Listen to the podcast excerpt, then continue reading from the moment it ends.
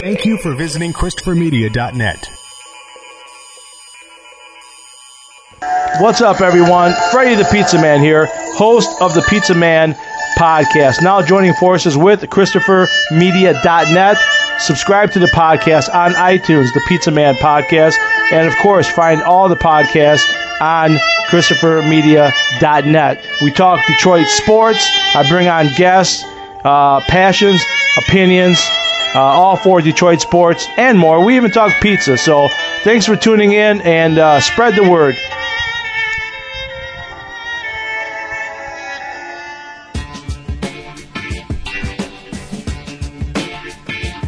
From Asmacor Studios near Detroit, Michigan, it's Unregimented. Gangsters, what's up, guys? And now, here are your hosts.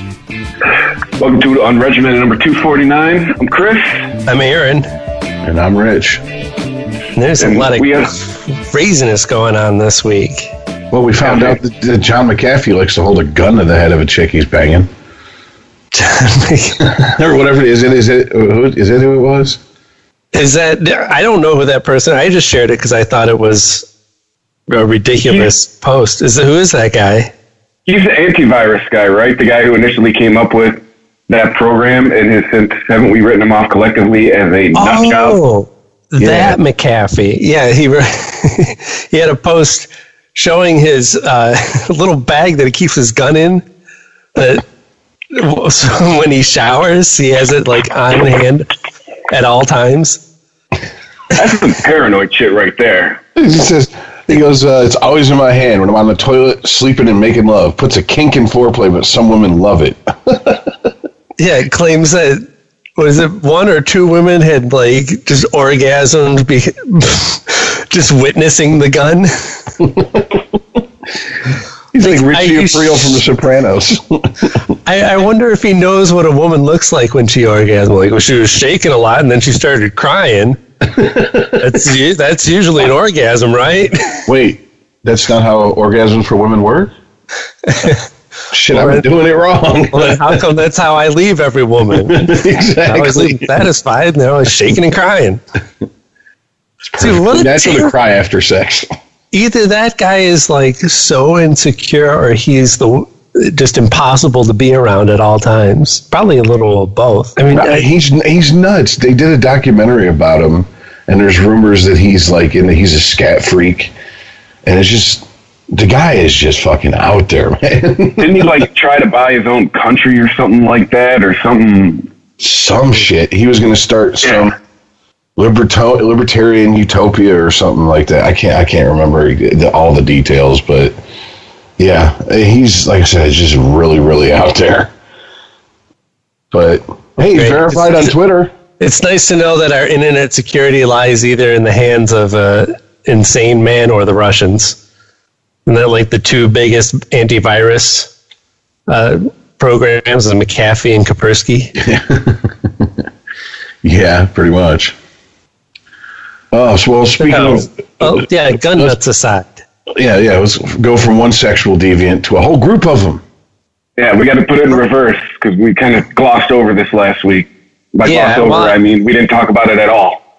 I did have this on my list that I wanted to get to, but the recent unearthing of hundreds of more cases of abuse, and this was all in, Philadelphia? This is the whole state of Pennsylvania. Pennsylvania, 15 different. I guess if it was cities. One city, that would be a lot. But I mean, apparently, it's they just played musical parishes and kept them in the state of Pennsylvania to the tune of, I guess, the last number I heard on NPR was about 200 priests are involved in over 1,000 kids. Jesus. And. This wasn't something they were hiding, because they were marking the kids for other pedophile priests by giving them all the exact same type of gold necklace to wear, so they would know that these kids have already been groomed. And I don't know any other way to put it. They're DTF? I don't know. I mean, this is fucking it's sick. I don't even know any other way to put it. Man. Well, this paints a different picture than what we've heard before, right? I mean, we've heard plenty of stories about child abuse in the Catholic Church, and it's usually these stories about this one guy who got maybe one kid or a couple kids and, like, you know, nurtured, like, that's a kind of a bad word, but, you know, like, basically brainwashed these individuals, right, for their own use. But this paints a picture of this whole circuit that, you know, that they would groom a kid and pass him along. Yeah, I mean, this... Man, I hate to give any fucking like hardcore right wing conspiracy nuts any type of ammo, but this does not help when they argue that there's among the elite in this country, like, you know, groups of pedophiles and they work together and they're organized, and you got the Catholic fucking Church involved. Did anyone see it? Did you check to see if these priests were wearing red shoes? Oh, is that one of the things? That's one. Yeah, Bill Maher's one. You know, he's one of the leaders of the pedophile ring. You can tell by the fact that he wears red shoes. Oh okay. Mm-hmm. See, I know I read Infinite Chan now, whatever it's called.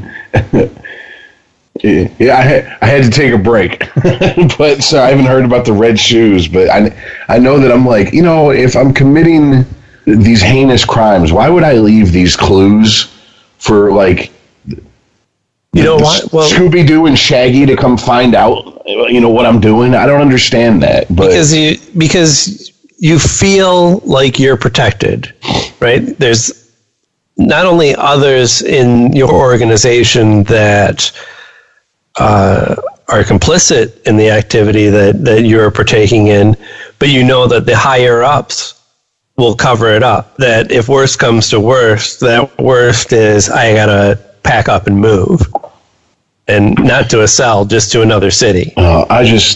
It's, you can't deny that this is endemic in whatever system they have set up. No, this is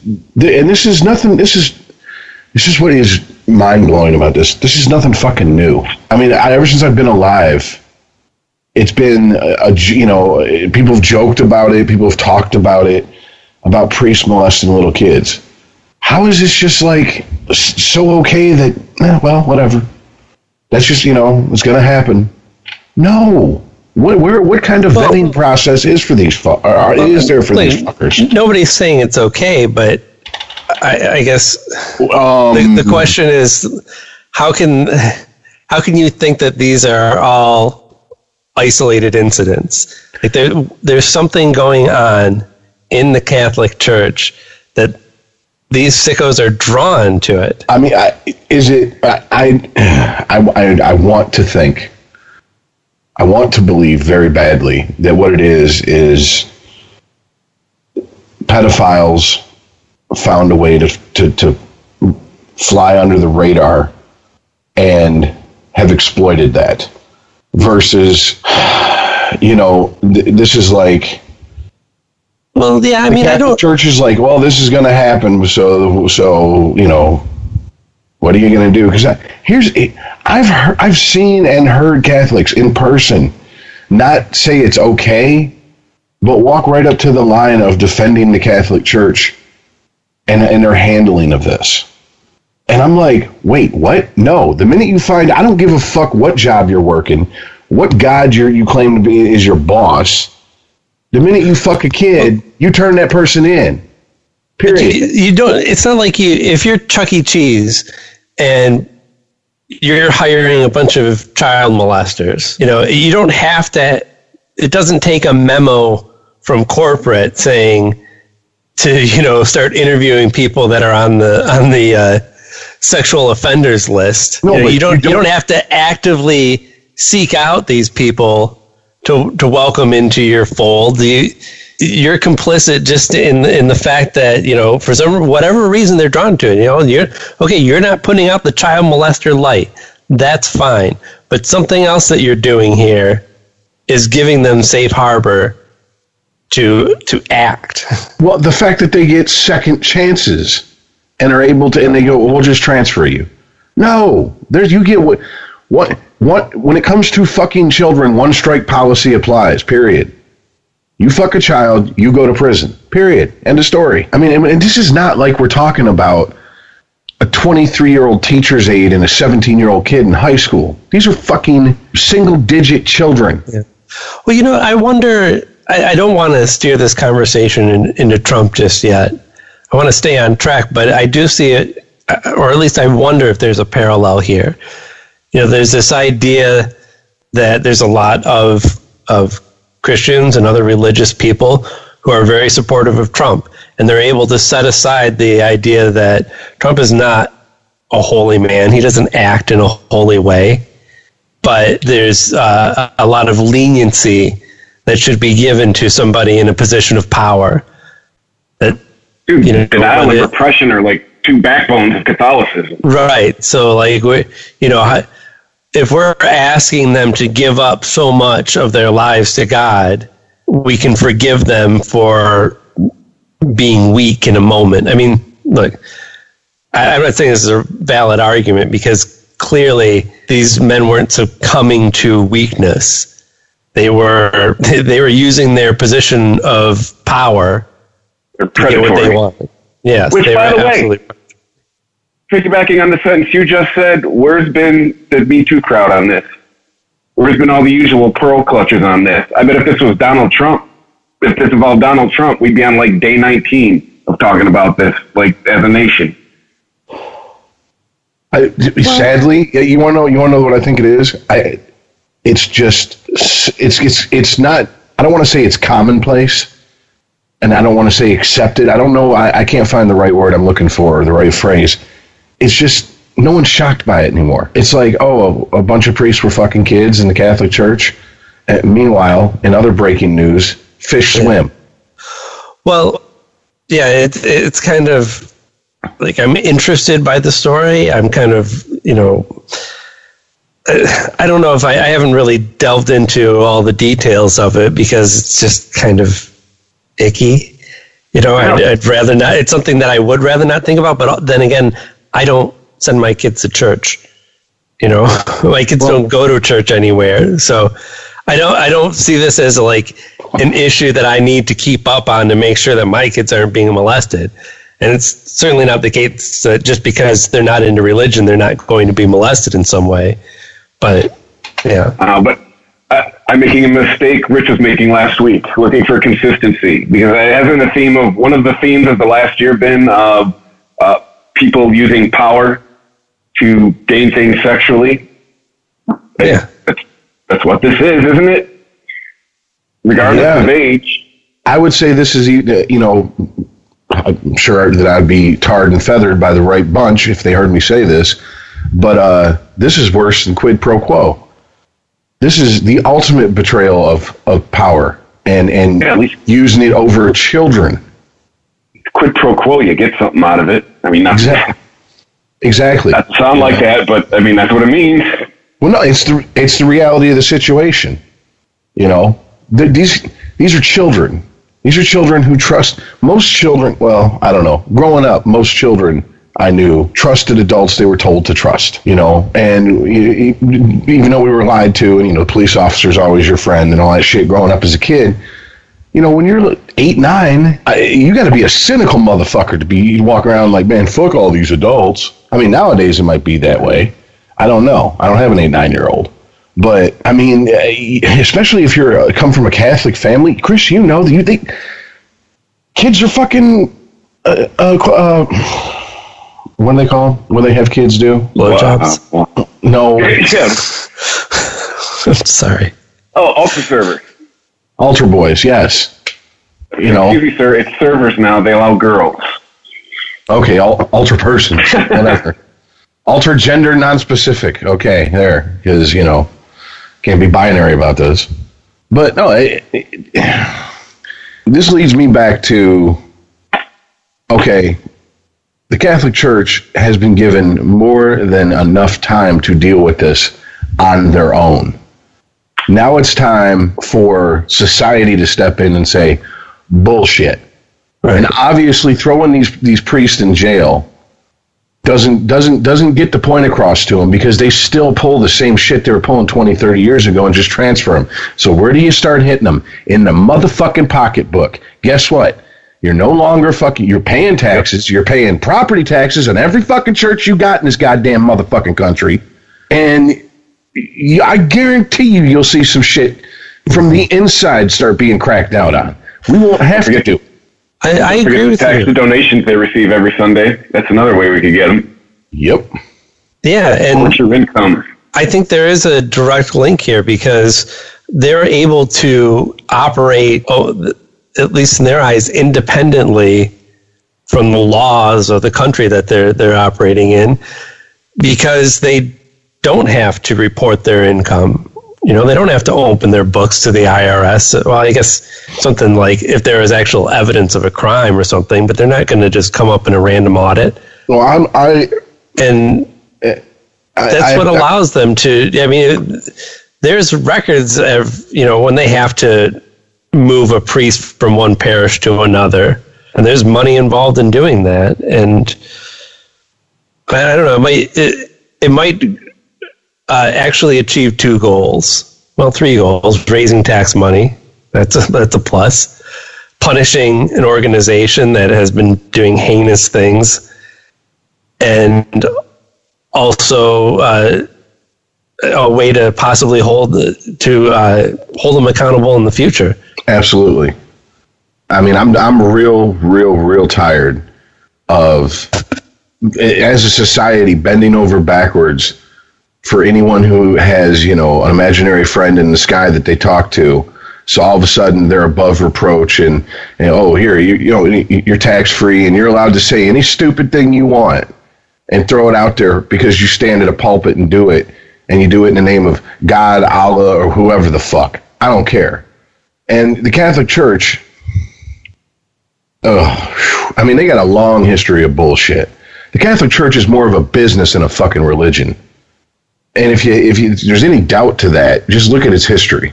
But yeah, when it comes to them being tax-free in this country, and, you know, oh, but they're a charitable organization, and if you tax them, they won't be able to do as much charity. And look at all the good they do, and whatever good they do far outweighs the bad that happens. Does it? And it's like, really, really, would we be making this? Let's just stick with your example. Would we be making this argument if it was Chuck E. Cheese? Would we say, oh, but yeah, just because, you know, 1,000 kids got molested by 200 employees of Chuck E. Cheese and they were passing them around like a party joint, that doesn't mean anything. Look at it. Think of all the happiness those animatronic bands have brought these kids. How many kids have walked out unmolested and been happy? No. And you know, this recent case was just about Pennsylvania, and we've heard before in Massachusetts and other states. I mean, there's nothing, this isn't like an East Coast thing, right? This isn't even an American thing. If there's 200 priests abusing kids in Pennsylvania, what's going on across the rest of the country? Or world. Or world, yes. Imagine the priests that are like over in, you know, third world countries that don't have the police and the infrastructure that a lot of developed countries have, and the shit they can get away with simply because there's no system in place to protect the kids like we have, or, you know, other developed countries have. Mm-hmm. I mean, missionary work. Who knows what's going on? I mean, you stick one of these sick fucks in a small village. It's like a buffet to them, especially if they can somehow convince the people that what they're doing isn't wrong. And if there's one God's thing, will, yeah, God yeah. Wants this. And you know, yes, we have statutory rape laws in this country, and yes, I understand that to people who everything's relative, you know, different cultures, the age is younger, some is older. I get it. I understand it. But the point is, I don't give a shit how you argue this point. If the kid hasn't even hit puberty, you can't argue that they're a sexual being. Sorry. And you know, that's That's one of the reasons I kind of tapped out on the Chans for the last week, is because I started running into these things called, you know, these stories about these people. They call themselves MAPs, minor attracted persons, and that's how they're trying to pedophile. You can call it whatever you want. They're trying to shoehorn their way into the LGBT community by prettying up, giving themselves a nice little moniker and prettying up their name and saying, I'm a minor attracted person. I'm, love is love. And I'm like, what are you, R. Kelly? Age ain't nothing but a number? Get the fuck out of here.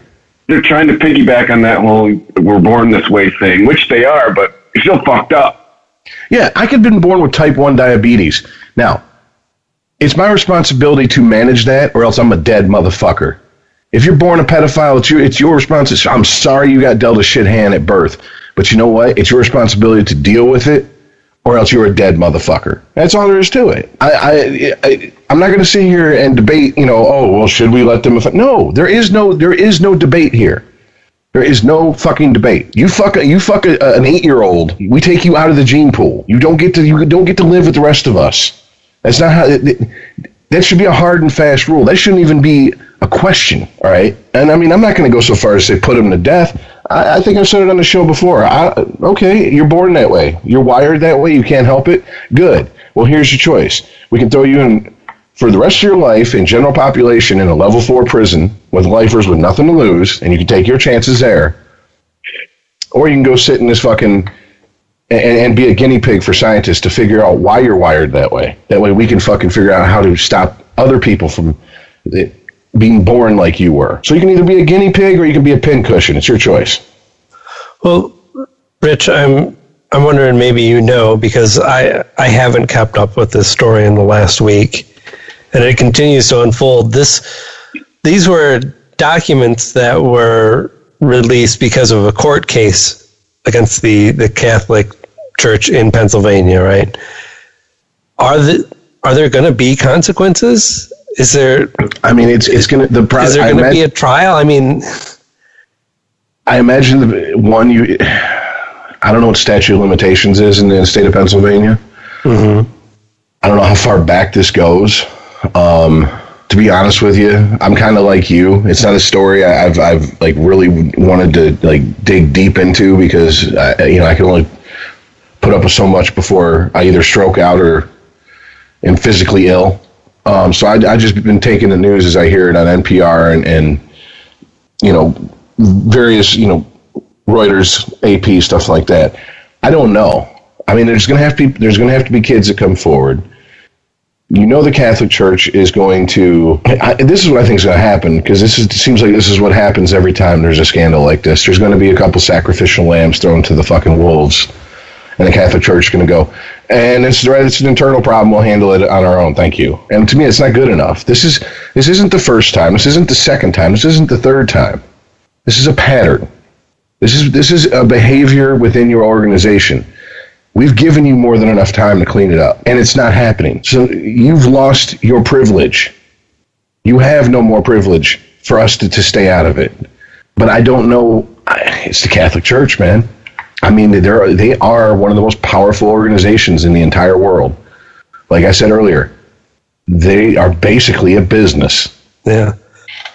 You go to the Vatican, they will throw your ass out in a heartbeat. And not be fucking gentle about it. All you gotta do is watch that Bill Maher documentary, Religiousless. And they threw his ass out of the Vatican for trying to film with a cell phone camera. They were like, nope, not happening.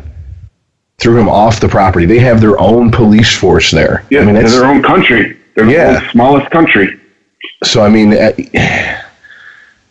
what can you do? If they won't cooperate and they pull... you can't. You can go after individuals. You can't really go after them. That's the problem. Yeah. But I'm to the point where it's like, okay, well, if that's the case, then here's the deal: we're prosecuting everybody that's involved. Anybody who knew about it kept their mouth shut. You're being prosecuted too. Nobody's taking a plea deal. We're going to charge you with as much shit as we can, and you got two choices: you can take what's coming down the pike for you, or you can pack up and go someplace else. But either way, you're not getting the free pass you've had. It's done with. I mean, it is fucking ridiculous that there are kids in high school going to jail because, you know, he's 15 or he's 16, she's 15. They've been dating for 2 years. They fucked. Her parents got their nose out of joint, and now he has to go to fucking prison for a couple of years. And there's priests out here, like I said, passing around kids like a party joint, marking them. I can't get over that. Marking them with gifts. Hey, yeah, this one's good to go, guys. You don't even have to warm them up. That's possibly the creepiest aspect of this story. And by the way, Aaron, yep, on the East Coast thing, there's a story on Google News right now that they're investigating 170 priests in Missouri. Well, good times. Yep, and I guess there's similar cases in Australia, in Chile. I mean, there is no accountability to be had, ultimately, is there? It's only as long as there's enough people still devoted to the Catholic Church and giving money to them, they will retain power, and they will continue to get away with this. I mean, I understand where you're coming from, Rich, and what you would like to see happen, but the change, you're talking about basically getting rid of the separation of church and state and to stop basically using, stop considering religious freedom at all, you know, to be able to just say, like, you know, this religious organization is not allowed to operate in our country anymore, or if so, it's going to be done under very different circumstances. I mean, I don't see how you could just single out the Catholic Church for that treatment. Well, I mean, it has to be across the board. Here's the thing. I don't give a fuck. No, I don't get it. Southern Baptist, Scientology, Judaism, monks. I don't give a fuck. First of all, you should all be taxed. Go to hell. But I'm talking about what living in reality now, based on what my desires are, what I think should happen. I absolutely. That's why I said the sad part is ultimately nothing's going to change with this. Yeah, they're going to, like I said, there's going to be a few sacrificial lambs thrown out. There's going to be some defrocked priest. There's going to be higher-ups. I mean, I guess, like, I'm not sure how the hierarchy works, but there was different churches named after different, I guess middle management in the Catholic Church, and they said, okay, we're going to change the names. We're going to change the names of the church. Oh, well, thank you for doing the absolute least you can do. Because this person knew about this shit and turned a blind eye to it. You're going to change the name of the church. It's not going to be named after him anymore.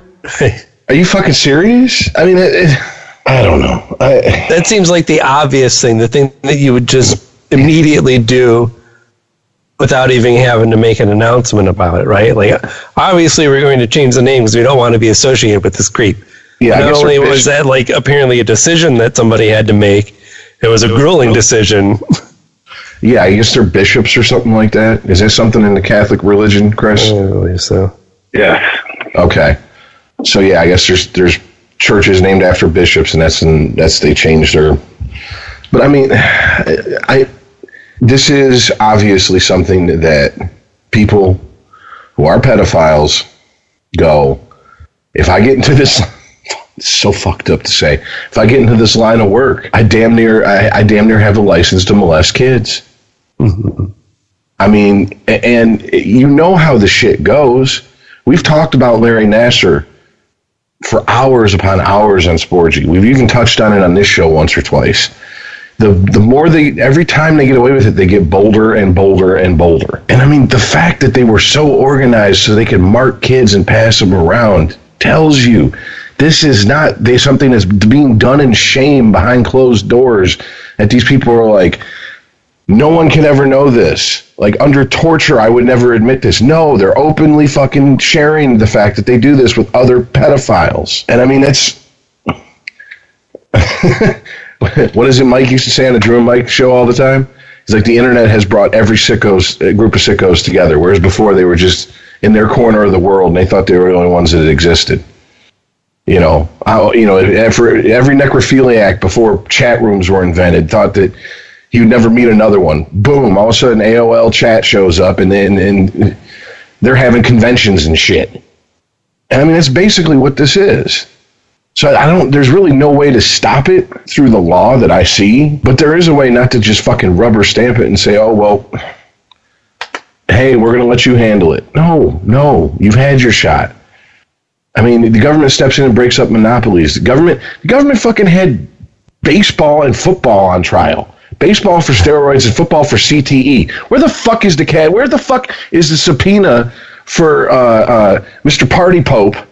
Whatever his name is, Franklin the Turtle Pope, whatever the fuck his name is. Why isn't he sitting in front of Congress having to testify under threat of, you don't show up, you're in contempt of court, we'll throw you in jail? But yet we're going to run Mark McGuire and Rafael Palmeiro out there to talk about fucking steroids.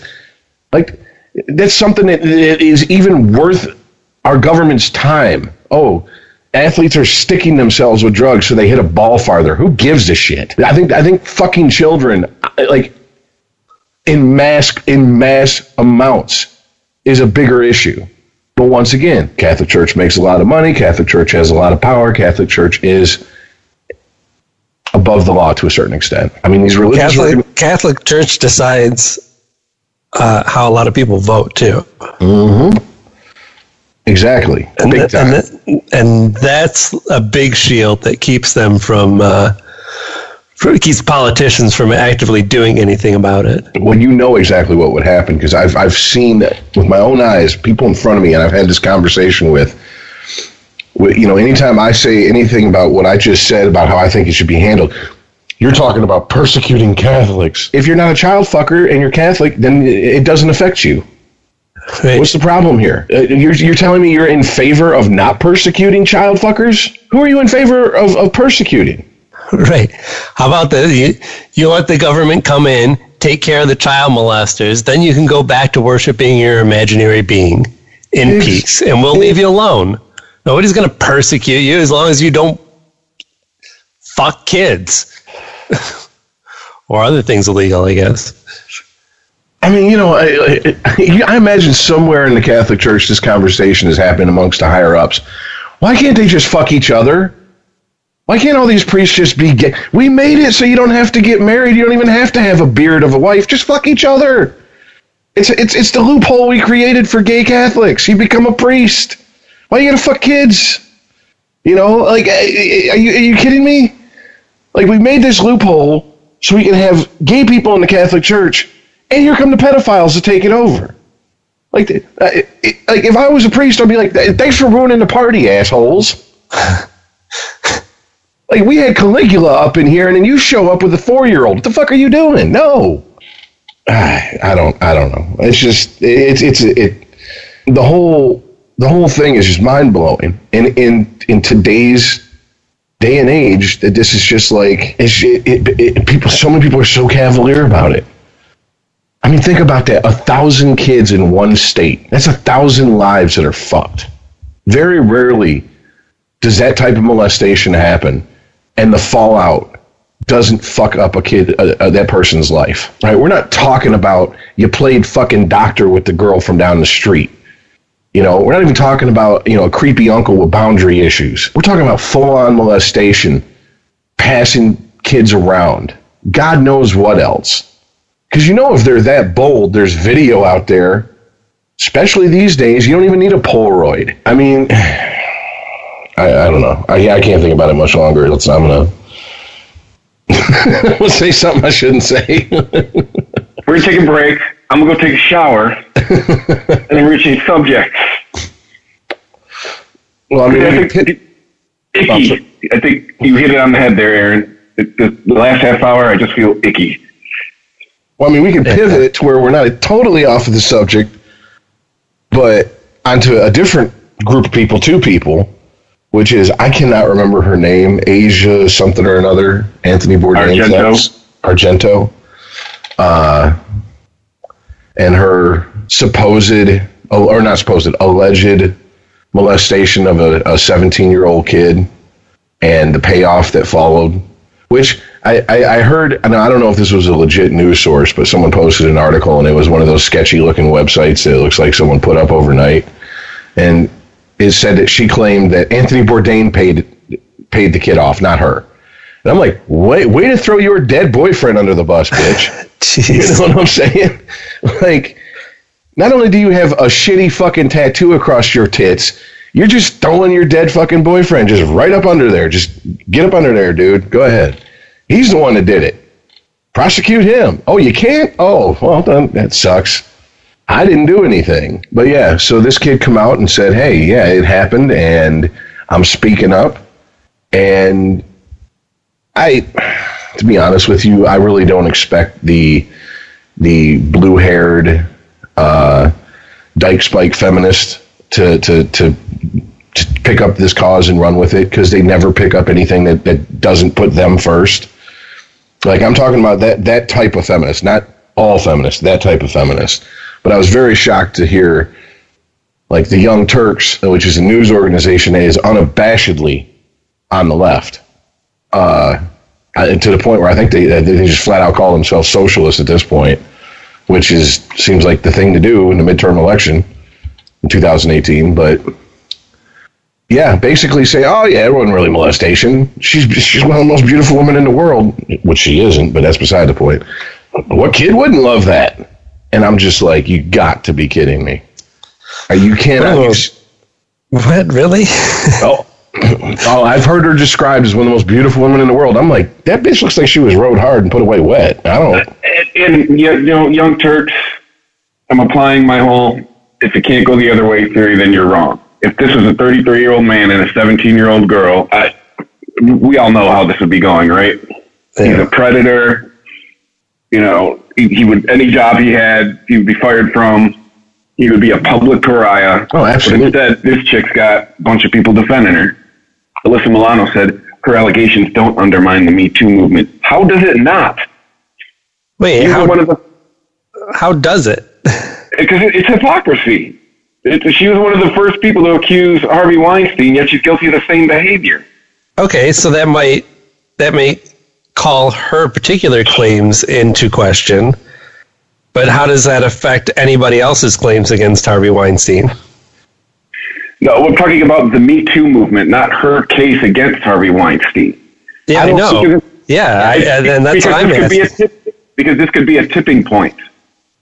I don't see how it undermines the Me Too movement, but I see from the, you know, we want all the power, but we're for equality feminists. This undermines their argument, because this is, oh, God forbid, their movement focusing on a woman predator and a male victim, and we can't have that. And so it's like, look, yeah, guess what? It happens all the fucking time. Once again, we're back to, do we even as a nation get shocked when there's a hot teacher fucking one of her students anymore?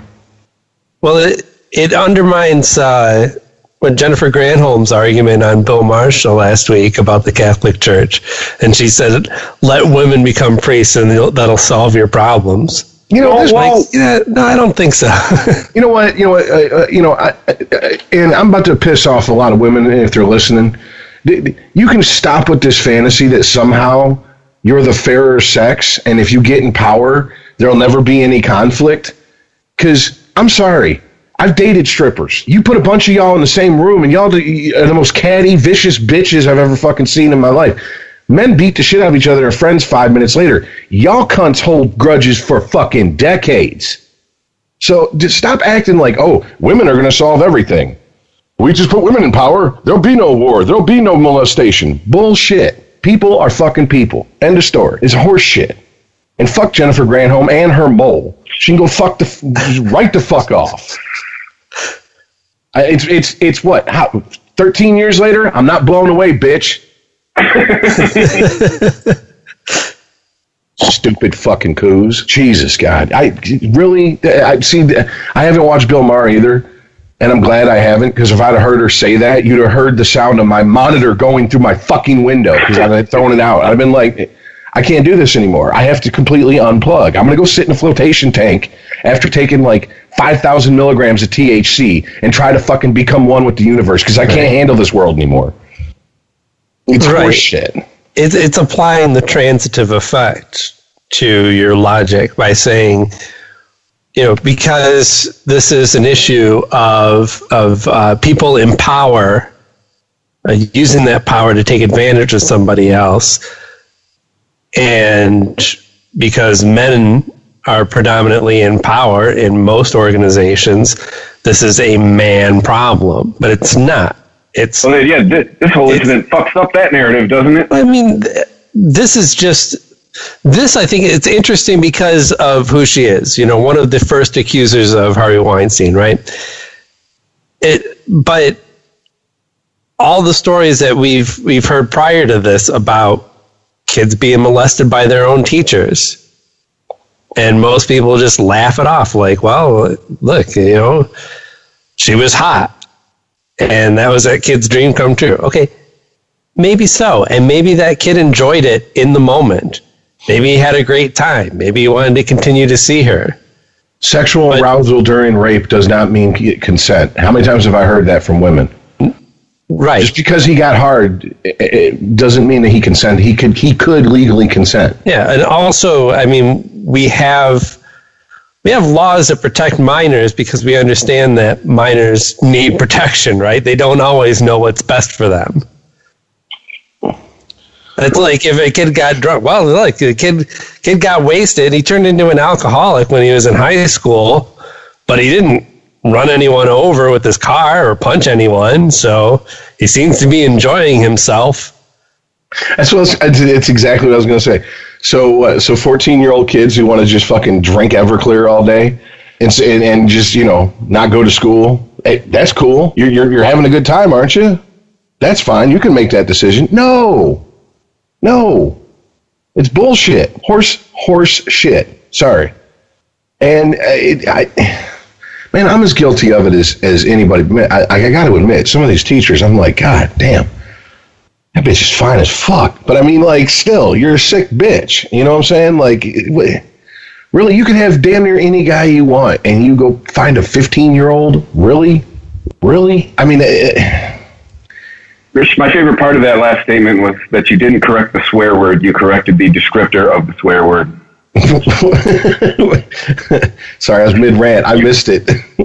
You corrected bullshit to horseshit. Okay. But, I mean, look, to me, this just shows people taking advantage of situations to push an agenda. And they show their true colors when they do, because you notice there's not hashtag teach women not to rape, you know, all this shit. But anytime something happens and it's a man on a woman, we got to teach men not to rape. Boys will be boys, needs to be, you know, that's horrible. We can't have that. Got to stop boys from doing anything remotely boy-like when they're kids, because that's toxic masculinity. Et cetera, et cetera.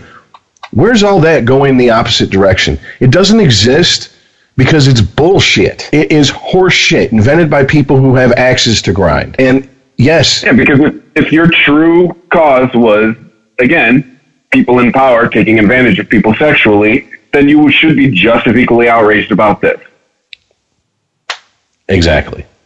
But no, your narrative is man bad, woman good. Right. And it's not to say, at least in my mind, it's not the same thing for this woman to have sex with a 17-year-old boy as it is a priest to take advantage of. I mean, who knows how old these kids are, but, you know, generally a lot younger than that. Yeah, it's not an equation between the two. Like, these are both equally bad. There's different layers to this, but it does fall under the same category. It all falls under statutory rape. Yeah, and it, unfortunately... Not according to Young Turks. Yeah, well, I mean, once again, you should be glad this happened. That's the same crew that, you know, and here is the bitch of it. Like 2 years ago, I actually watched their show. Yes, I knew what I was getting. I knew I was getting a strong bias with a little bit of news on the side. But I just couldn't, I couldn't just like do the mental gymnastics to make that okay when it got to the point where, you know, Trump said grab him by the pussy on tape. And they acted like, you know, oh my God, he's raped every woman he's ever laid eyes on. This is horrible. And then someone would bring up, wait a minute, aren't you the same people that fucking propped up Bill Clinton back in the day? That defended him constantly? And their only response was, Bill Clinton isn't running for president, stop bringing up old shit. What? So that he gets a pass? Really? That's how that works? Fuck that. No. And I mean, if you want to get right down to it, he's actually been accused several times of rape. Oh, man. And I mean, it's a matter of public record. When he was governor of Arkansas, he was using the state police basically as his wingmen to bring women to him so he could fuck them. And yes, he was a big fan of the nude move.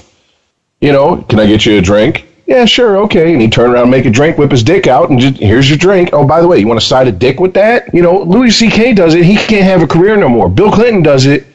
Oh, well, he's not running for office. Stop bringing up old shit. Oh, okay. So that negates everything? And we held the highest office in the land for, you know, most of a decade. But sure, yeah, let's bring up, we won't bring up old shit.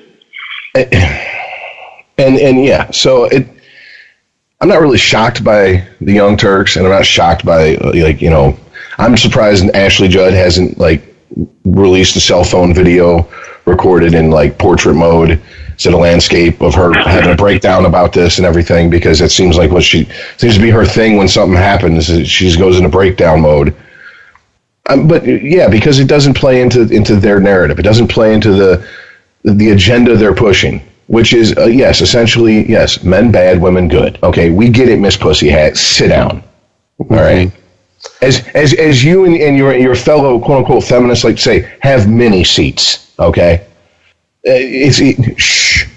It's not your time to woman-splain to me and cunt-plain about this. Oh, it's your time to sit down, shut up, and listen to a male victim tell his story and share his truth. Yeah, you should just believe him, right? Mm-hmm. Always got to blame the victim. I mean, does she get the pass because she was seen as on the forefront of the Me Too movement, or because she dated Anthony Bourdain, or both? I mean, yes to both, which is bullshit. The crime is the crime, but it's. It's that politics is entertainment. It's treating politics like it's a sports team. That's the problem. You always demonize what the other team does and minimize it when your team does it. And that's why I have a hard time with people who treat politics as entertainment and treat it like it's sports, like they're rooting for a team. Because the nature of sports is you pick a team, you root for them, and you want them to win. Right? But when real world shit happens, you can ask Chris. I'm not a fucking homer to where I excuse the shit. I mean, it has nothing to do with what we're talking about, but there's an incident with the coach of Ohio State University. He hired an assistant coach who he knew had been abusive, physically abusive to his wife, retired from coaching for 2 years, came back and rehired him and brought him from one college to another. And he still has a job. And I'm a U of M fan, and I was like, if this was Harbaugh, I'd be like, Harbaugh, you got to go. You can't have this shit. You can't, you know, guys' careers are over with because, you know, domestic abuse shit. Players' careers are over with. They're blacklisted. No one will give them a job. Yet this coach knew about it. You know what I'm saying? Like, no, just because it happens to my side, my team, doesn't excuse it. And the type of people I'm talking about and talking to are the people that excuse everything that their team does. They are the problem. And I'm reminded of the Boondocks episode of, oh, he good, the R. Kelly episode. Yeah, I know. Exactly. And when Riley got up at the end of the R. Kelly trial and said, yes, the government does conspire to put many black men in positions where they could throw them in prison. But that doesn't mean every black man in prison is innocent. And he's like, so what, R. Kelly can sing? You know, it doesn't matter. Introduce him to some older women. Take his video camera from him. Show him what a urinal is. You know, and it, I mean, I was... The same type of people that, you know, you bring up Michael Jackson and, you know, the why you got to bring up old shit argument will come up. You know? Well, this urinal is great. Now I can put my girl in front of it, so anything that splashes off of her will go into the urinal. I can hit both sides of the head. just get all the way in there. Yeah, I definitely feel like when these types of stories come out, I feel like Huey in that episode of The Boondocks. I just want to yell at people and stop the damn dancing. and then here comes, and then just like that episode, Riley in the background, boo, sit down, put the music back on, and then they do, and everybody just goes back to dancing like nothing's changed, nothing's learned, nothing's gained from this. Just that's sure brilliant, but I think we're white. We're not allowed to think that, right? At least in 2018, we're not allowed to think that, right? That's a FUBU show. I'm not allowed to own the DVDs. That ain't for you or by you, motherfucker. Yeah. I own all seasons. I don't give a fuck. Even the one without Aaron Magruder as the executive producer. But no, just as an aside, I showed that when I first saw that show, I showed it to everybody who would sit down and give it a chance, and it was about 50-50. Half the people were like, this is the most genius fucking thing I've ever seen. And the other half, while I'm sitting there laughing, tears rolling down my face, were like, that's not right. You can't laugh at that. So what's wrong with you? And I'm like, you just don't get it. You literally don't get it. You've been outside. Have you talked to people? This shit is funny. The fact that the two white guys are voiced by Samuel L. Jackson and Charlie Murphy. Exactly. Should tell you right off the bat.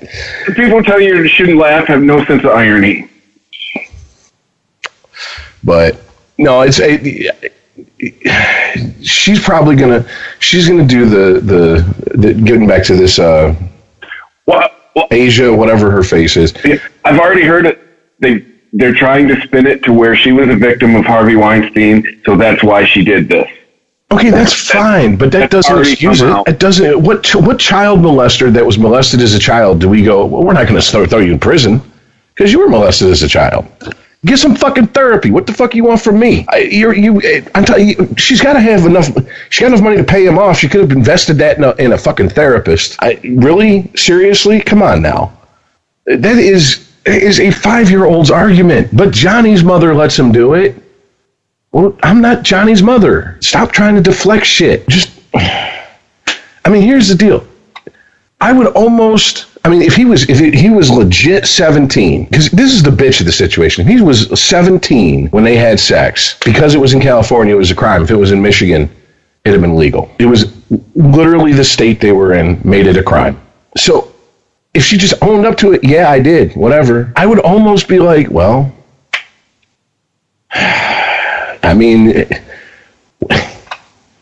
he's 17. It's the age of consent, 16 in like 20 states. So what do you do? Yeah, I fucked up, you know. I was attracted to him. He was attracted to me as the adult. As the older person, however she wants to put it, I should have exercised better restraint. I didn't. Whatever. Is she really going to go to prison for that? I mean, honestly, it's just there's no personal responsibility here, and taking responsibility, even with the men who've been Me Too'd. Look at Louis C.K. He stepped up and took responsibility. And said, yeah, you know what? I did ask these women, could I jerk off in front of them? When they said yes, and I did, some of them were horrified, some of them were into it, but yes, I did it. End of story. You know, I took a picture like, hey, it's Louis C.K. beating off. I mean, Isn't that what they demand these people do? Like, isn't that like their end game is to have someone that, like Harvey Weinstein or you know, anybody, whoever else? There's so many of them, I can't even think of them. Just step up and go, yeah, you know what? I did use my position of power in Hollywood to sleep with women who otherwise wouldn't give me the time of day. And it was wrong, and I'm going to step the fuck away from the limelight and exile myself from most of the human race until I just go die somewhere. I mean, isn't that what they want? So where's the calls for it with her? Yeah, where's her pound of flesh? That's technically what they're looking for. I mean, does she have any job she could be fired from? At this point, I don't know. I honestly, I didn't know who she was until she brought up that Harvey Weinstein had propositioned her or harassed her or whatever exactly it was. And to be honest with you, she was one of the first ones through that wall, so she isn't a household name. Like when Ashley Judd and Mira Sorvino started saying that, that's when I was like, oh, okay. Those are the names that stuck out, not hers, but... I mean, and there's another thing that we as a society should probably just get rid of, which is this whole non-disclosure agreement, settlements. How can you pay someone to cover up a crime, basically? I mean, shouldn't we just, like, get rid of those? Because half the time, no, they're not followed anyways. They're broken. Yeah, I don't know. I think that I'm no lawyer, but I believe that if you are signing an NDA in order to cover up an actual crime, that NDA is no longer valid. So yeah, it's null and void due to the fact that you are doing it to cover up a crime. Yeah, I don't know if that's like settled law or if that's just the norm of what happens. Like, you know, if somebody is found guilty of a crime and then turns around and tries to sue their accuser for breaking an NDA, that case isn't getting anywhere.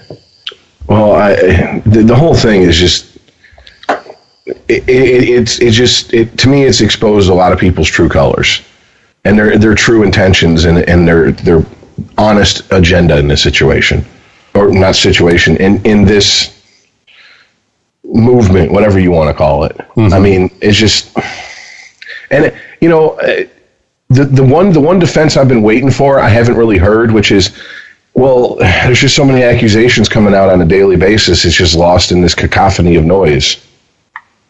That's how come people aren't outraged about it, because it's just like one in a couple hundred, you know. No, you'll never hear that argument because then it minimizes all of the other accusations. Right. Remember, they want them to count. It's the reckoning, Rich. See, that's the thing. If they're interested in consistency, they can never bring that argument out because then it now minimizes everybody else from here on out. I mean, all this language that's been, these terms that have been invented to go along with this stuff, and these terms that have been, you know, drug out from, you know, the back classrooms that they were taught in. In gender studies, it was a joke of a blow-off class for football players 20 years ago that's now seen as a valid fucking thing to go to college for and waste 4 years on. It just shows how biased all of it is. I mean, the majority of it is angled at one gender, to point the finger at one gender. And when you flip the genders in an offense, people can't even bring themselves to say this shit because it doesn't fit. Yeah. Well, right. And along with that comes the idea that the solution is to then flip the genders, right? That this problem wouldn't be happening if we had more female producers, more female priests, more females in power in general. And you know what I say? You're not going to find that. You can't stop a boner, no matter who's in power. You cannot stop the power of a boner. Here's how you put that argument to bed, quick, fast, in a hurry, with extreme prejudice. Male strip clubs. Go be a fly on the wall. If you live in Detroit, go across. If Danny's is still open in Windsor, go to Danny's. Go sit in the corner if they'll let you. If they'll even let you in, if you're a guy, by the way. All right, and watch these women. Gay guys don't go to strip clubs. Well, yeah, I didn't think about that. But and watch how these women grab, fondle, and manhandle the dancers. Then go to any female strip club. Yeah. And try that shit. Try to put one finger on one of them. Just one finger. Unless there's been an agreed upon transfer of money for certain acts, yeah, go ahead and put an unwelcome hand on somebody and see what happens. Okay, that right there. End of discussion. End of argument. Your argument is invalid. Okay, period. It's just so irritating. I mean, why can't we just go? Yeah, they're fucked up people. People. It doesn't matter. Yeah, if you're really concerned about getting to the root of this issue, you would talk about what happens to people in power and how can we stop them from acting out. You would see beyond the sex of the people involved in this. Yes. Well, and I mean, concerned with. But I mean, I guess certainly there is a physical aspect of this. The idea that a man is more likely to force himself upon somebody because they can.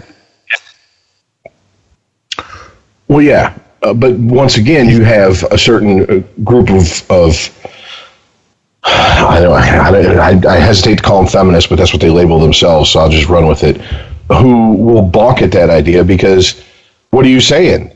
Men are stronger than women? Yeah. Yes, biologically, yes. That is exactly what we are saying. Welcome to the show, Chris. You coming through clear as a motherfucker now. I turned off my AirPods, and so are you guys. Funny thing is, I was only using them for listening. But anyway. But no, yeah, yeah. Sorry, I have science to back me up. What do you have? Your gender studies professor who's never been outside of a classroom since they were 5 years old? Okay, I'm gonna go ahead and go with what the biologists say, the people who are experts in this field. Versus what some teacher who's got tenure and can say whatever bullshit they want that comes to mind in front of your class, and somehow you give that all the weight in the world. We have bigger frames. We have more muscle mass. Sorry, it's science. If you don't like it, take it up with Mother Nature or God, or whoever you. Evolution, Darwin, go dig up his ass and kick it. I don't know. What do you want me to say? Or hit the gym. Yeah, because I tell you what, Ronda Rousey could kick all three of our asses at the same time and not break a sweat. Yes, with one hand, more than likely. Big time. There are women out there who are capable of that. So, yeah. But that's not the norm. You take your average man, your average woman, yeah, the average man can overpower the average woman. And yes, if you're going to admit that fact, then you can't play the game of, well, there's no difference between us. Every difference is a social construct. Bullshit. It's an observable fact. Stop calling observable facts social constructs. Just because you say it doesn't make it so. Sticking feathers up your butt doesn't make you a chicken. Period. Oh, well, good times.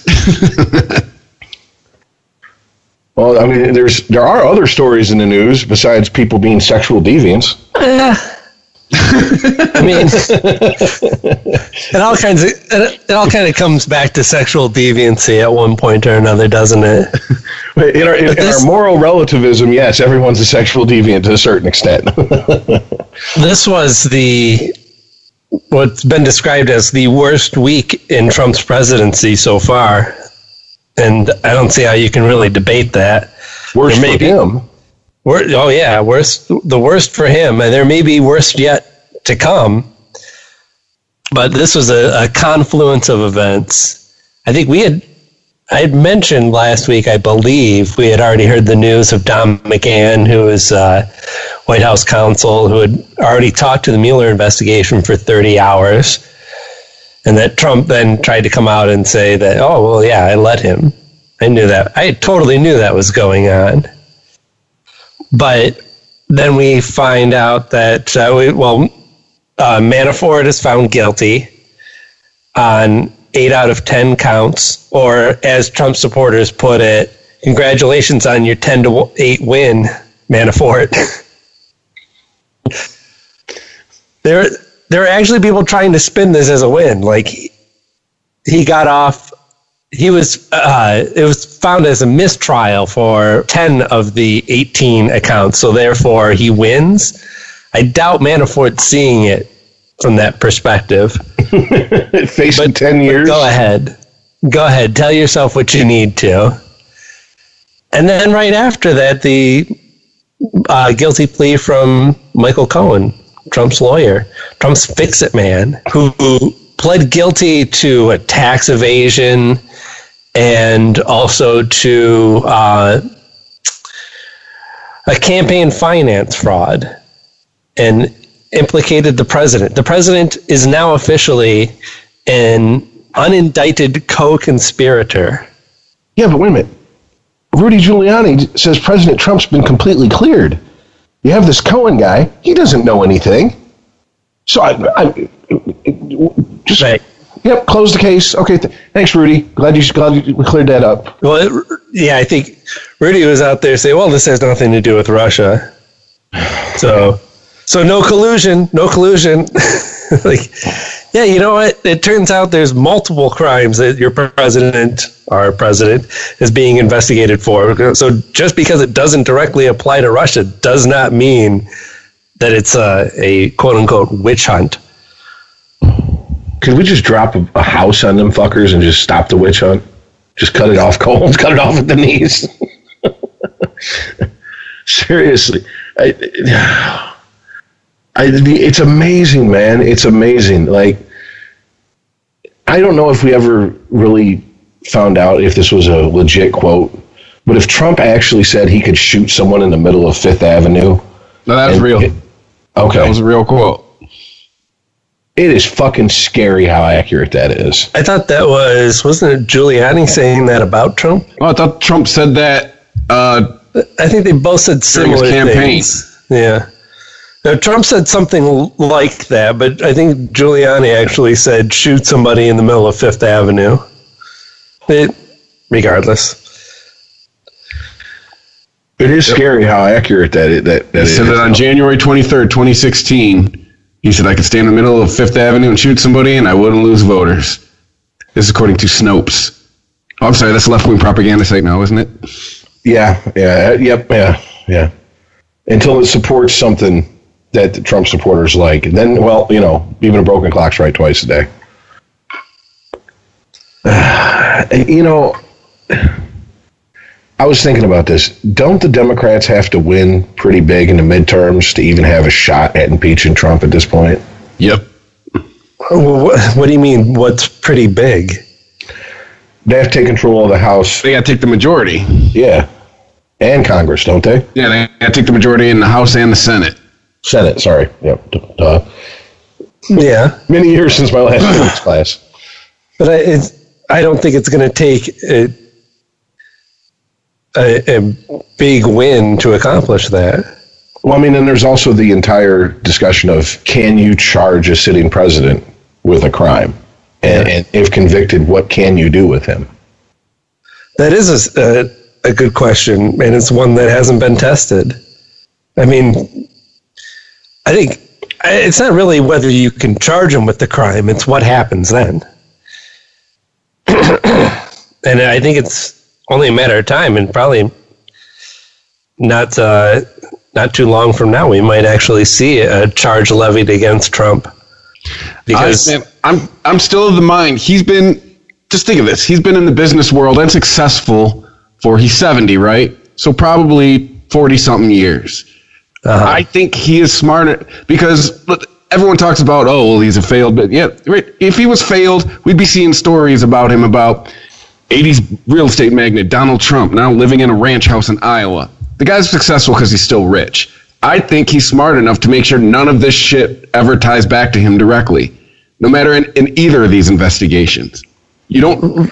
I think to believe that, you would have to believe that there was somebody in between Trump and Cohen that would actually buffer him, and that doesn't appear to be the case. You know, Cohen's willing to tell the whole story. He wants to get all the truth out there. According, he needs $500,000 to do it. That makes me very skeptical. His lawyer is raising, is a GoFundMe for him to raise $500,000. Come on, man. You're really reaching with that one, because you ever heard how much a lawyer's cost? Cohen's a fucking lawyer. He could be his own lawyer. He has to get a lawyer. He doesn't represent himself. He has to get a lawyer to represent him, and he definitely should get a lawyer to represent it. It's going to be expensive, and there's going to be a lot of shit that he's going to be wrapped up in. So, yeah, he's going to have legal fees. Okay, he owns a $9 million penthouse in New York. Scale down to an $8.5 million penthouse. Like, to me, that's very fishy. You need $500,000 to tell the truth when you clearly have the money. Who are you going to believe then? Whose testimony would convince you that Donald Trump has committed a crime? How about levying an actual criminal charge against Donald Trump? That'll make me a believer. Indict him on something. Well, it's coming. But that's not what we're arguing here. You're saying that Michael Cohen's testimony is worthless because he has a GoFundMe. Yeah, when it doesn't cost you anything to tell the truth. What do you need $500,000 for? For legal fees. For what? He could easily call a press conference and say what he needs to say. What? No, he has to. He can't. This is done through testimony, right? He has to actually, in order to get the truth out there, he has to admit to his own guilt that he was part and party to these crimes that Donald Trump was committing. So he'd first of all be stupid to put it out in a press conference, be stupid not to have a lawyer represent him, and he's got to pay that lawyer somehow. He has the money. That's what I don't understand. He has the money. Yeah. What's going to happen to all that money when it comes out that he's got to pay back all the tax that he didn't pay on all this misreported transfer of money, all this shit? And who knows how much of that money is going to be seized by the government? So again, scale down to an $8.5 million penthouse. So money is the issue. It's nothing. What is? To me, it's damaging his credibility. I can't tell the truth unless I get $500,000. Once I get this $500,000, it's game on. Well, what's damaging his credibility is the fact that he's a criminal and has been covering up crimes for decades for Trump. Okay, welcome to being a lawyer. I mean, it's. You think he's the only lawyer that's ever done that? For Trump or anybody? No. Exactly. Like. Exactly what? What are you arguing? His credibility. He has as much credibility as most people who are witness to a crime, right? It's very rare that you get the innocent bystander who witnessed the crime and points to the guy in the court and says, he's the one who did it. Your witnesses are the guys who are like, yeah, I know he did it. And I know because I was there. Because I did it with him. Right. And two, he cut a deal. What? No, he didn't. Where's the evidence of a deal that he's cut with anybody? Not the prosecutors in the case against for the campaign violation. Not Manafort's special counsel. He may yet cut a deal, but he's out there with the intention of getting the truth out without having a deal protecting him from anything so far. He's only going to do 53 to 61 months in prison. That's not a, he got a deal for pleading guilty.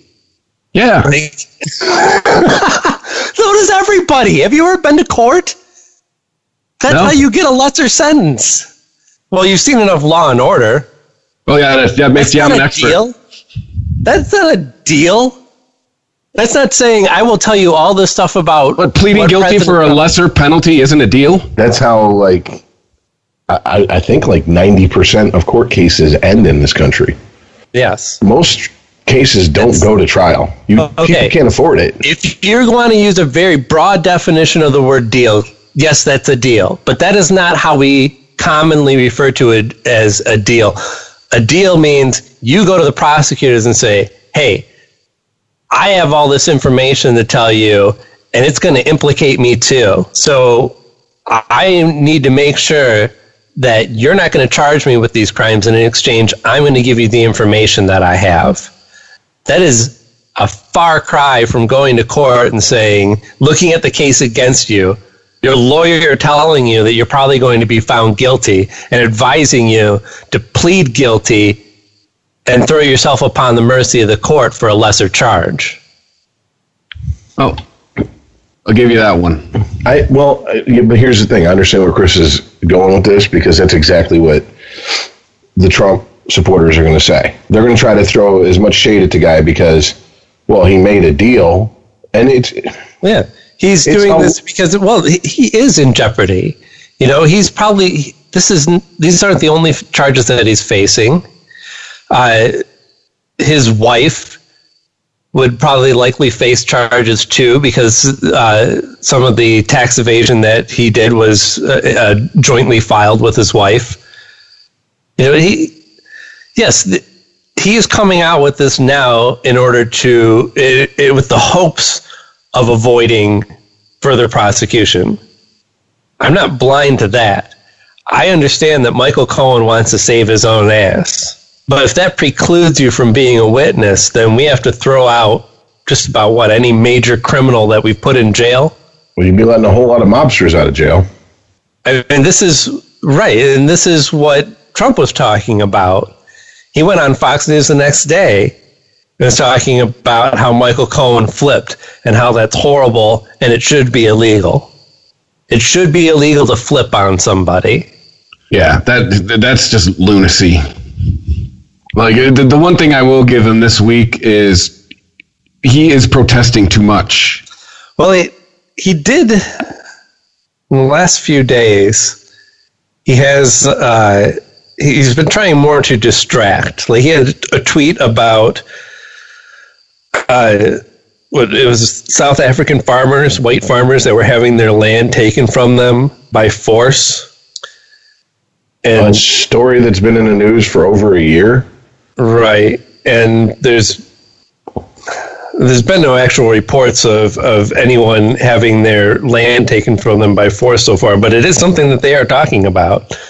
But it's, why do you all of a sudden care about this?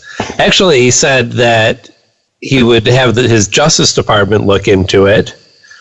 Then, in the Fox News interview, went on to... drag Jeff Sessions through the mud some more. Yeah, I'm fine with that.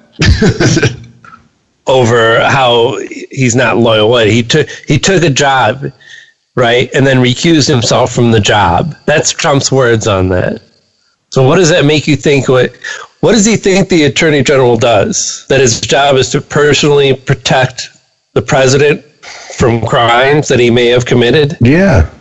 Trump believes that anyone, excuse me, That loyalty means insulating him from his own stupidity. That's what loyalty is defined as to Trump. And sadly, I know quite a few people in day-to-day life that are like that. That think that they can fuck up as much as they want, and it's their friends' jobs to basically soften the blow of the consequences for them. That's not loyalty. To throw out an AA term, that's called enabling. That's what that is. But I don't think there's any real loyalty to Trump. There's loyalty to Trump's power and money. Oh, yeah. Yeah. And what people, the hope that they're going to get something for this down the line. But, I mean, if he was a car salesman, he would not have the sycophants that he does. He would not have the entourage that he has willing to defend him. Because what's the best thing he's going to do? Give you a deal on a used car? I mean, with him, it always goes back to this loyalty thing, and anyone he perceives as disloyal, he can love them today, and then tomorrow they're dogs, they're low IQ people, etc., etc. And it's just, it's very childish. What is this document you sent, Chris? It is the full text of Cohen's agreement from the U.S. Department of Justice. Whoa, hold up, motherfucker. I ain't reading all that. Right. What am I supposed to get from this? Well, he's supposed to get 65 years. He's going to get 53 to 61 months. I'd call that a deal. Okay, but you're using it in a different way. And then there's a whole paragraph here about how he won't be subject to further prosecution, Yeah, it's like a 10-page document, 20-page document, 30-page document. Did it get wet? Is it a gremlin? Is it multiplying? No, I just finally looked up at the top to see. How many pages? Yeah. What do you think is going to happen as far as charging Trump? What do you see happening? Nothing. I think he's smart enough to bury all the bodies, quite honestly. Okay. Well, let's imagine that he's not. Because that's the question that he's asking. What happens when charges are brought against him? I mean, and also, can we not see the writing on the wall with him bashing Sessions? He'll put a new AG in place that'll get him out of it. I don't see how that works for him. What, the guy who's the head of the entire Justice Department wouldn't be able to help him out if he puts a guy that's on his side in place? No, you'd have to, if you're talking about impeding the Russia investigation, he'd have to fire Rosenstein, and he'd have to have cause to do so, or else he could do it and get away with it, I guess. Yeah, he's gotten away with other things. Yes, but I'm saying I think he's smart enough to know where to bury all the bodies and not to make sure anything is ever tied directly to him. He's been successful in the business world. That's what those guys do. Yeah, no, they don't fail up for a reason. Right, but we're already finding evidence that of crimes that he's committed, right? So, anyway. Fine, I'll give you that. He's smart enough. I guess then there's nothing worth talking about when it comes to any of this, right? Because nobody's going to find anything on this guy because he's just too slick. I mean, it's not worth talking about, but she asked me what I thought was going to happen. I gave an answer. But where do you get this from? Everyone likes to talk about how he's a failed businessman and all that. Dude, the guy is still rich. If he was an idiot, he'd have lost all his money by now, and he'd be the guy that we talked about in the 80s. See, he is smart enough to make sure none of this stuff connects to him. I'm telling you guys, he duped the whole country into getting elected president. You don't think he could cover up something like this or make sure it doesn't tie directly to him? First of all, he didn't dupe a whole country. He duped just enough, and he duped enough people to get the office of president. I'd say we talk about him every week like he's an idiot. He is in many respects, but I think there's a lot of things where he doesn't get enough credit. Well, you can be highly knowledgeable and intelligent in one area and be a complete bumbling jackass in most others. Yes, like me. I mean, there's plenty of athletes who are geniuses when it comes to how they see the game and understand the game, who would walk into a wall and try to fight it. That's not unheard of. To me, the bigger issue is he as bulletproof as I think he is? And I'm afraid he is. I feel like you do, Chris, but it's for a different reason. I just don't think, I don't think anything's going to stick to him enough. People that hate him. The people that love him. And it's going to take people in his own party turning on him, and that's political suicide at this point. The number of Republicans who don't support Trump is minuscule compared to the ones who are all in with him. I mean, he has an 80% approval rating amongst Republicans. It is an overwhelming amount of people that support him. Meanwhile, he has barely 40% in the general population. So, higher than once a year ago.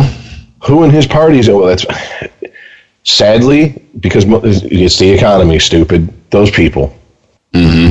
Hey, my stocks are doing better than they were, so whatever. And I mean,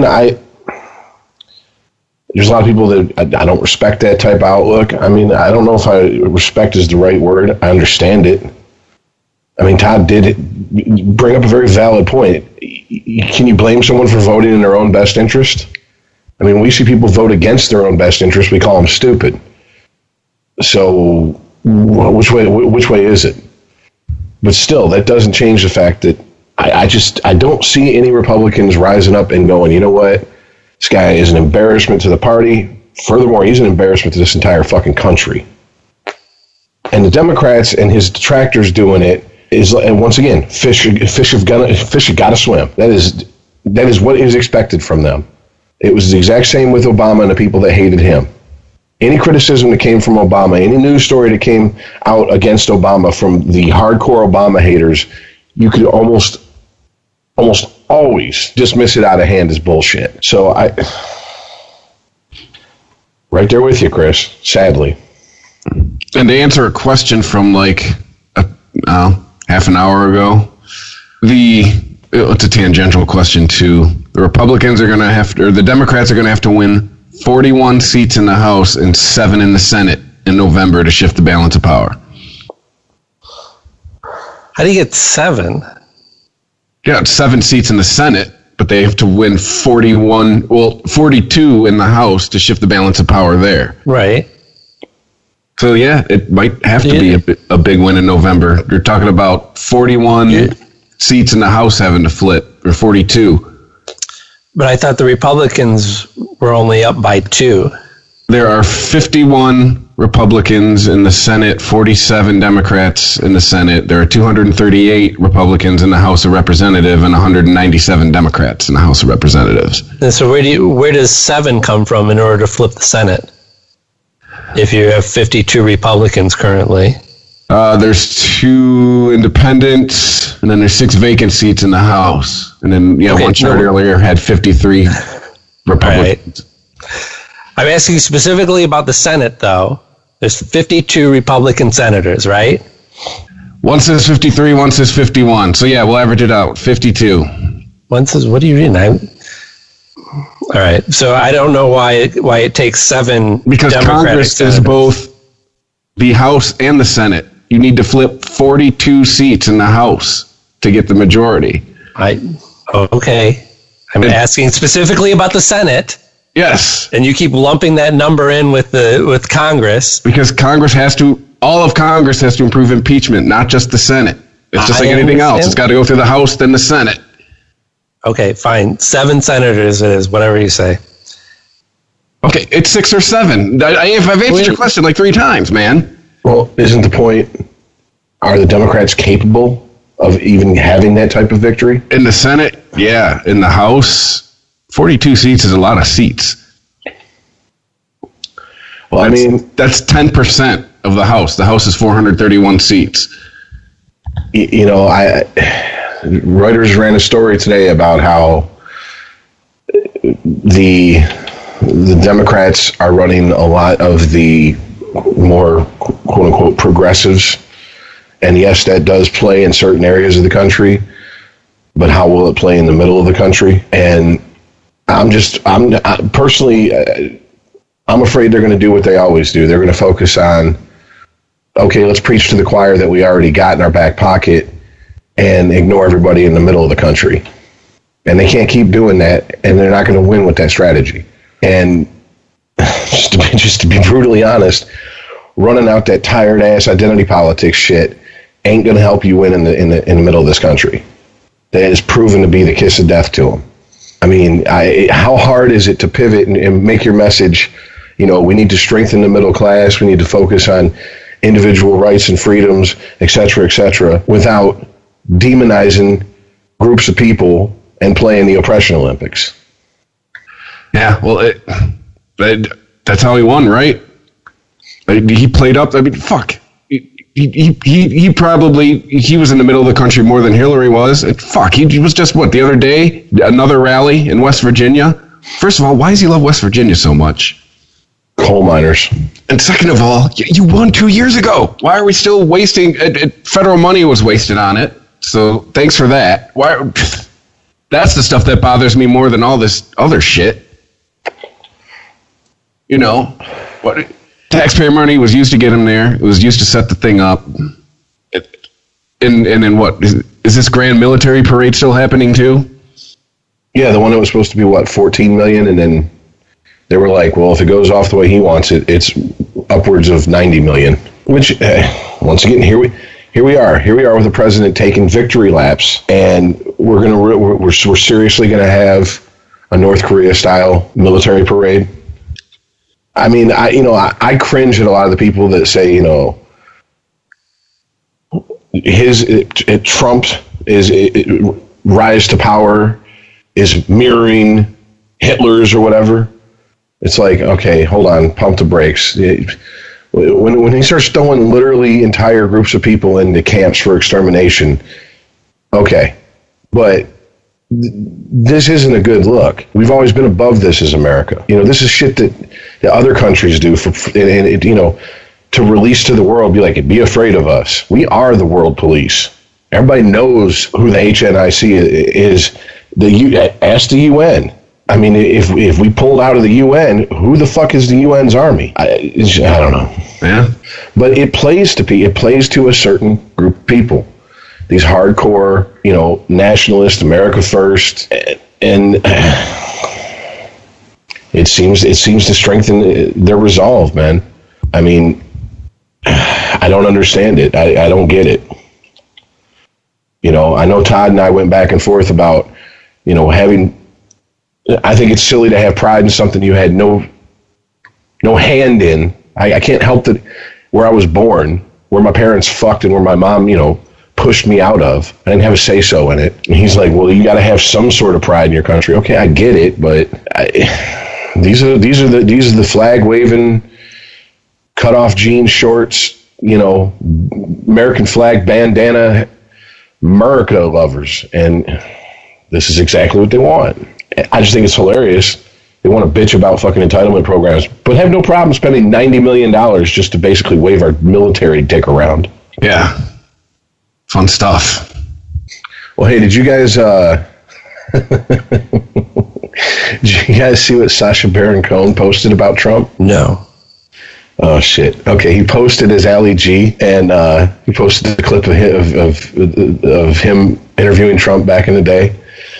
But it goes, to my main man, President Ronald Trump, check out when you colluded with me for a few years ago and you corrected all them stupid fake news scientists who said that humanoids have only been around for 300,000 years. Yesterday it was proven in the courts that you is a crook. Respect. You is a genuine gangster. And it turns out most of your crew are in it. 4 guilty so far. You is the Suge Knight of world leaders, isn't it? Also, enough respect for boning all them porn stars, but why is you paying them money to keep quiet about it? It ain't because you got a tiny dong. You told everyone it was massive on the telly. And one thing you ain't is a liar. Anyways, peace out. You is an inspiration for young people. Show them that you can become president of America without having to give up a life of crime. Big up yourself, OG. Is inspiration actually spelled with an H? Yes, inspiration. Inspiration. Love that. Oh, God. Yeah, his new show is just as good as the Ali G show, if not better. That's something. I'm a big fan. I've only seen like the little cut-up clips that are on the internet. I haven't watched the whole show, but it seems like it's pissing off a lot of people from all over the place. And usually when something does that, it means it's hitting pretty close to the mark. So,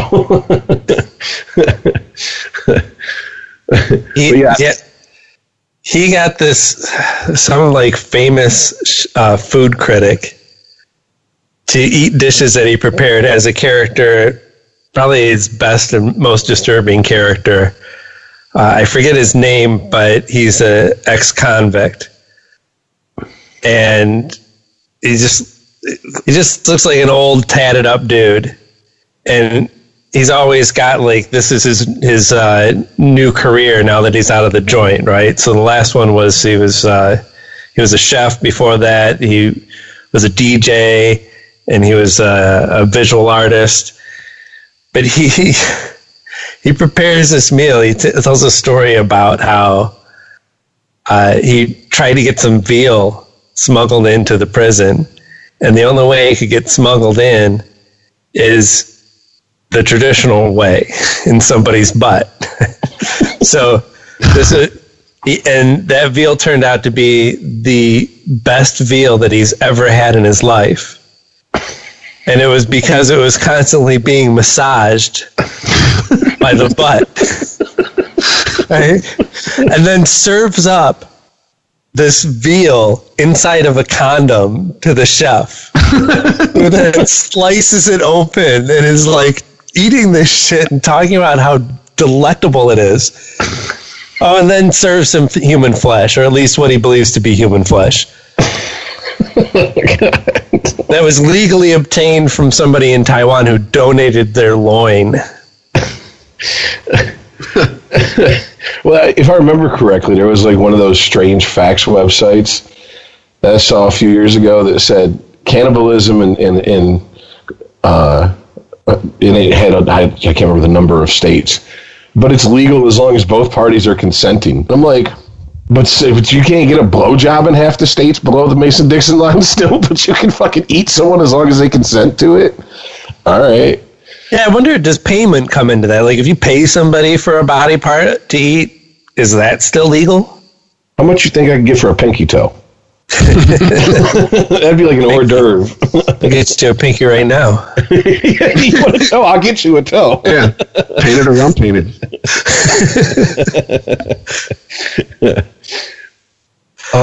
Didn't he have someone, like, basically simulate fellatio on him? Yes. Jesus, God. He gets, that was, I think his name is Aaron Arat. Or something like that. He always like barks it, but that's his Israeli character. He's like hardcore militant. He likes to give people advice on how to fight terrorism. And so, since homosexuality is one thing that terrorists are afraid of, that I'm sorry. Go. I just see where it's going. You understand where it's going. There's a number of things that ridiculous things that he gets people to do. It was talking to some, I think it was a lobbyist or somebody. It might have even held office somewhere. And him and his assistant had these shields that they made with like gay porn on the front of it. Anyway, he really is like a underappreciated, damn near genius when it comes to a lot of this shit. Mm-hmm.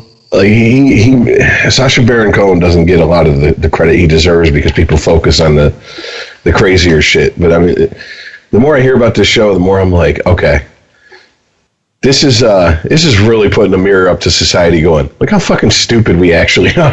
Mm-hmm. Yeah, and a lot of this show isn't. It's not just about, getting bigots and conservatives on the show to, have them reveal their secret beliefs or desires or whatnot. A lot of this, I mean, it's the shit sprays everywhere. Let's say, yeah, from what I've heard, the left also seems to be fair game on this show. Absolutely. Well, I mean, his ex-con character is one of them. His he plays some like old liberal professor with a ponytail. And what did he say the other day? He had to go through the offensive and misogynist act of impregnating his wife.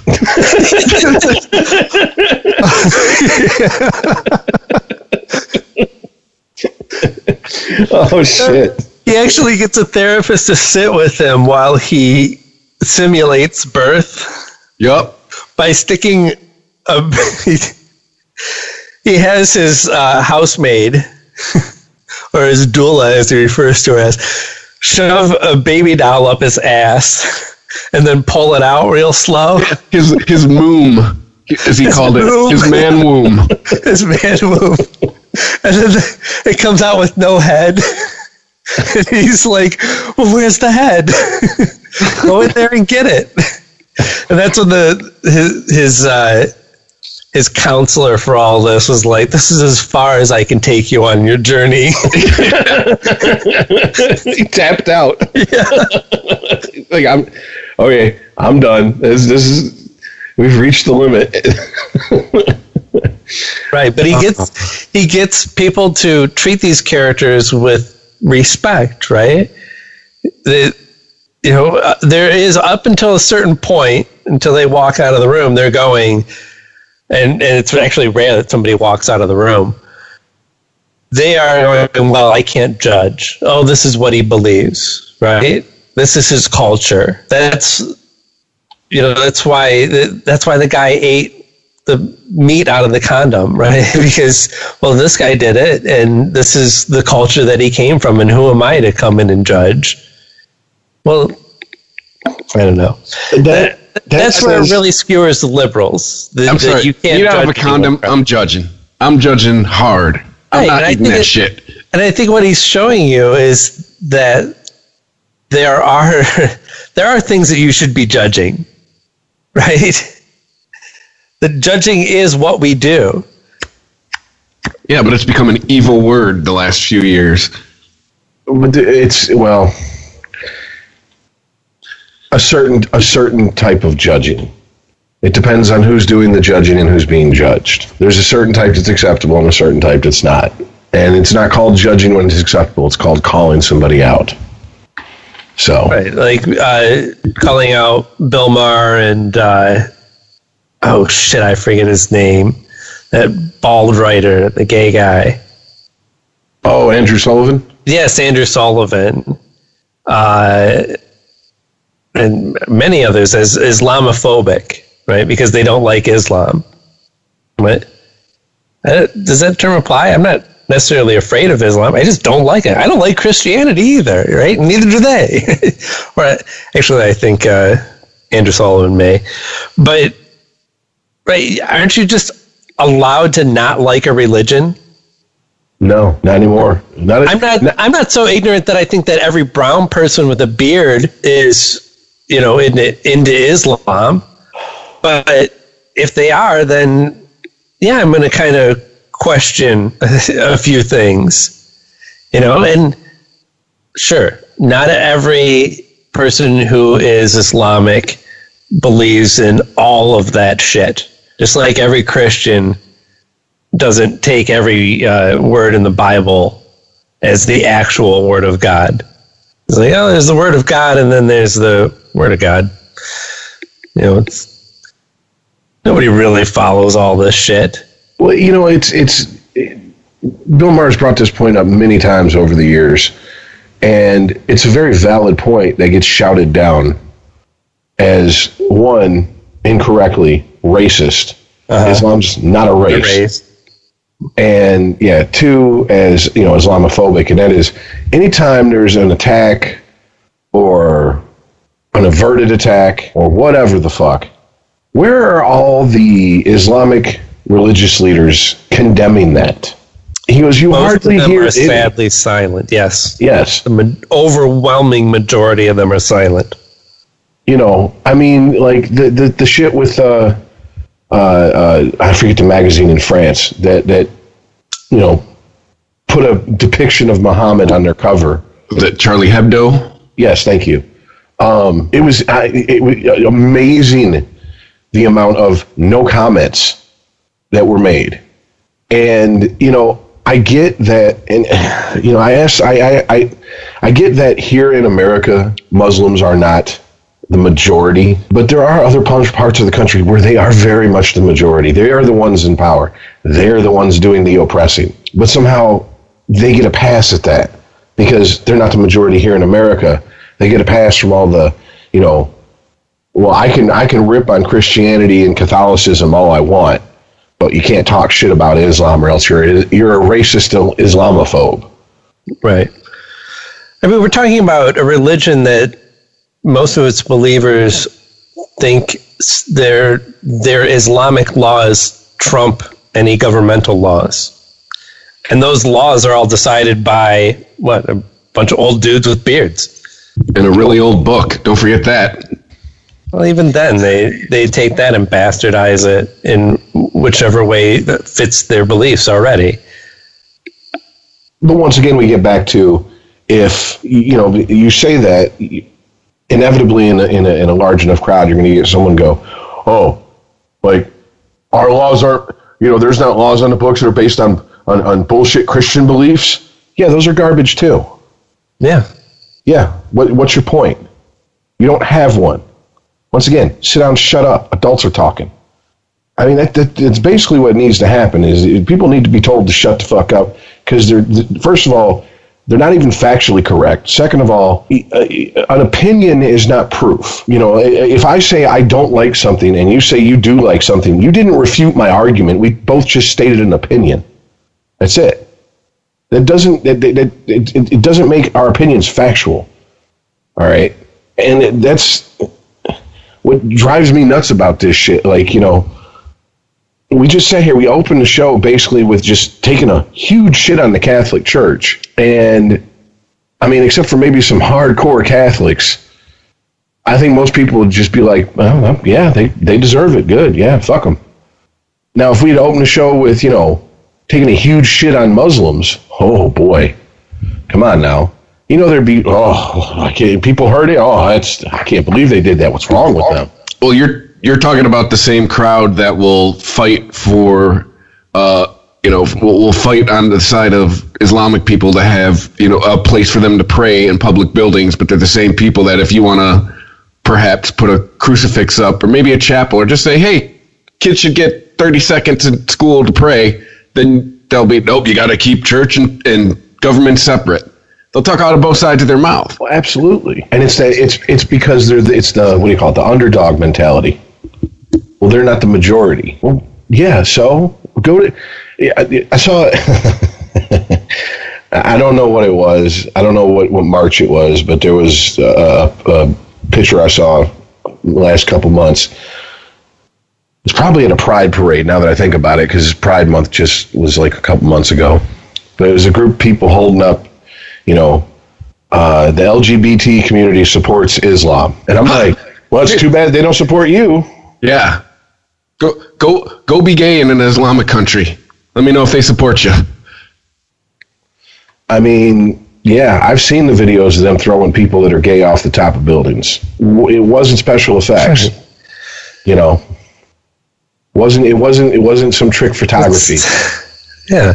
That's like the Boy Scouts of America supporting Larry Nassar.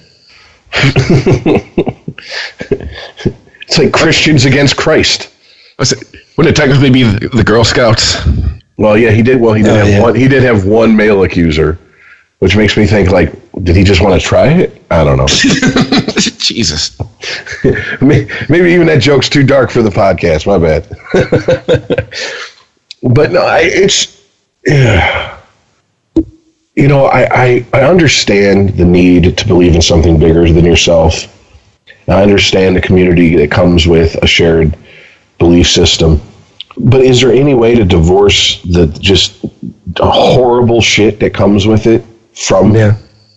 I mean, because we haven't really figured it out. This is a situation that breaks down on a smaller level, too. Rich, you and I have talked briefly about the Comicsgate group that exists on various social media platforms. Mm. And one of their leaders, I guess for lack of a better word, is a writer named Ethan Van Shriver. And this is a group of people who believe that it's actually really unclear totally what they believe, but you can infer through their anger over, Thor being portrayed by a woman in the comics, or Wolverine by a woman, or Batgirl being gay, or something, or whatever, Batwoman, that they're really just about anything that doesn't remind them of the, you know, the masculine comics of yesteryear that they remember, right? This idea that, like, you know, it's all about men are men and women are just eye candy. And the social justice warriors are coming in and taking over our comics. Like, okay, if that's your belief, again, that's your belief. That's fine. Whatever. But now, what does that group do when they get together? Well, they organize and they harass people, right? Namely, this week it was the the widow of Darwin Cooke. And Darwin Cooke, I think it was maybe over a year ago, maybe more. He passed away from cancer quite early in his life. Well, earlier than one should in this day and age. And was just a fantastic artist. Has a very kind of retro style to it, but did some amazing books for DC and for Marvel. Also did a lot of adaptations of the Parker novels, which is just basically about a criminal who goes around beating people up and not dying. But anyway, he passed away, right? And the Comicsgaters are talking about how this artist who's no longer here to defend himself, saying this was a man who knew what comics were really about, right? And I think a lot of it came from his adaptations of the Parker novels. The Parker novels, if you're not familiar with them, these are 50s era pulp fiction stuff where, this is just a mean criminal. Are you playing basketball? To what, me? What is that? Yeah, what is that noise? Clicking my mouse? No, I don't know. So anyway, the Parker novels, very He-Man type of stories, right? He's a hardened criminal. It's always getting mixed up and somebody's double-crossing him and there's some dame involved, right? And they are of their time, right? If somebody wrote that type of novel now, it'd be hard to kind of take them seriously, but you can't go back and change the past. That is what it is. And I think they can be appreciated on that level. But the Comicsgaters want to prop Darwin up as Darwin Cooke as this hero of their movement, somebody who would have been right there with them in combating the changing face of comics in these days. And his widow replied and said on Twitter that you didn't know my husband and he wouldn't want anything to do with your movement. And instead of just going, oh, well, look, difference of opinion, and maybe I overstepped for speaking for a dead man that I never really knew and trying to rope him into my movement and back off. But no, they doubled down. Well, yeah, because that's what we do now. They harassed her. She actually shut down her Twitter account for half a day and then I guess thought better of it. And she's certainly gotten a lot of support. And yet the aforementioned Ethan Van Shriver, one of the leaders, and mostly just because he's probably the most high profile person. He's actually written for DC Comics at one time. He likes to say that, oh, well, this is not representative of us as a movement. We may have some bad seeds in here, but that's not really what we do. Well, okay, but if it's just a few bad seeds and they go on operating without you doing anything about it, then it's kind of telling of the environment that you're creating, right? What this group really stands for. And I'd say the same thing to Islam, and I'd say the same thing to the Catholic Church. Oh, look at you bringing it all back around. That's great. It's you want to tell us that that comics. We just want good old fashioned, comics like they used to be. And Islam is a religion of peace. And the Catholic Church loves children and doesn't want to harm them, right? And nobody's saying that everybody in the Catholic Church fucks boys, that every Muslim's strapping a bomb to his body, or that every Comicsgater is out trying to harass people who are grieving people sometimes even. And nobody's saying that that's everyone, but it definitely is illustrative of what your supposed movement is about, the actions are always louder than the words. But I'll play devil's advocate here. How are you supposed to police the nut jobs, especially if you're in something like a movement? I mean, if it's a huge movement that has like, you know, thousands or hundreds of thousands of people, how are you supposed to police the nut jobs? Yeah. And it's the same mentality that allows it to happen when you see, okay, the people harassing the widow online. Yeah. First of all, are the same type of scumbags, except for they're even bigger chicken shits because they won't go out and do it in person. But I mean, I'm not advocating for them to. It's probably better they keep it online where it's relatively harmless. But it reminds me of the people that are chasing around anyone who's a Trump supporter, slapping, you know, MAGA hats off their heads, you know, screaming at them in a restaurant until they leave, whatever. Mm-hmm.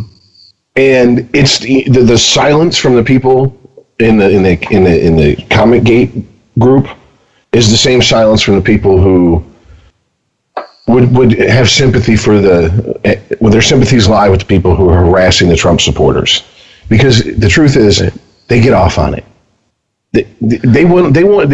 You ask them on the record, they'll say, no, that's not what we're about.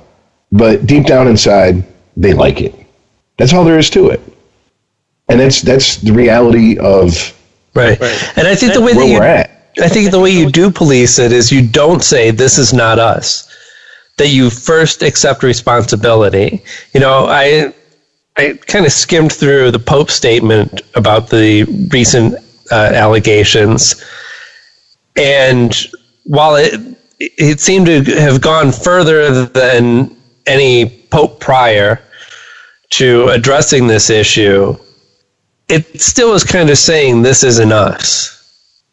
You know, and this kind of mentality that this is something that they'll rise above and get through and they'll root out this evil. You have to say that this is us, right?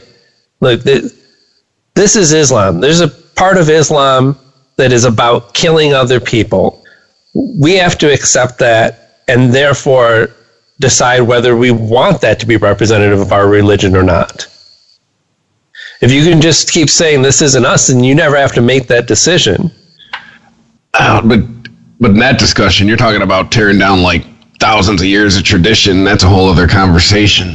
But the other point I would argue that still. I mean, because you're talking about fundamentalists, like like. Everything in that book is real. I mean, the Christians and the Catholics have the same shit, you know, and they're the same kind of nuts. They call themselves fundamentalists, but they're really just interpreting. And it's the same way, like, people refer to themselves as constitutional and fundamentalists, and, like, that's the oxymoron. The Constitution was meant to be a flexible document, so you can't look at it in this fundamental way. You always have to look at it in the aspect of what's going on around you. But yeah, I mean, the fundamentalists are really just the latest interpreters that are using it to continue a chain of power.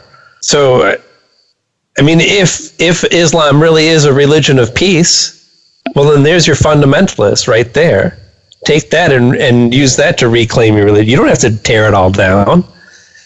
There's plenty of good in the Bible. There's some random weird shit in the Bible about what to eat and who to throw stones at, but the majority of it is reasonable, good shit.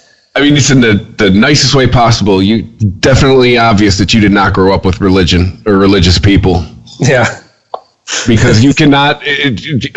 Rich, help me out here. Fundamentalists, you're not getting through to them. No, I mean it no way, man. And it's everything in that book is literal. Black and white. It is literal. It is the inspired word of God, handed from God through divine inspiration to the people who wrote it. And when you go, well, how many times has it been translated and rewritten, and how many versions of it? You're telling me everybody who's ever translated it, rewritten it. You know, you got the King James, you got the NIV. You know what? All these different versions. You tell me they're all divinely inspired, and they'll look you dead in the face and say, "Yep." And they'll use the Bible because the Bible says anyone who questions anything in the Bible is wrong. So, if you question anything, you know, it's this whole circular logic thing. Well, it's right because the Bible tells me so, and I know I'm right because the Bible tells me so. Right, but it's also directly contrary, because if you believe that the Bible is the Word of God, but yet your interpretation of the Word of God is coming from other humans, right? You're trying to bring reason to unreasonable people. You're just believing other humans. You're not actually getting the Word of God. If you believe that's the Word of God, then you should read it and get your own interpretation from that, right? If that aligns with what your priests or whatever is, great. If that, you know, that shouldn't be that. Shouldn't it be that that's the way that you find your religion? Yes, that's how this. You're asking unreasonable people to use reason, though. That's pretty much what you're getting at there. Like, but there is kind of what you're talking about that does happen. I don't know about Catholicism. I wasn't raised Catholic, but there is, there's not a term for it. It's like doctor shopping, but you do it with pastors. And right. You know, I've known people that have moved to a new area and they'll go to a church and they're like, yeah, I don't like the spin that this pastor puts on his gospel and his sermons.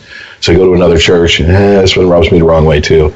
And I go to another, okay, I like his. But they will all admit, they all refuse to admit that these people are giving different interpretations of the same text. They just don't like the way he delivered the message. They right. soften the blow by saying that.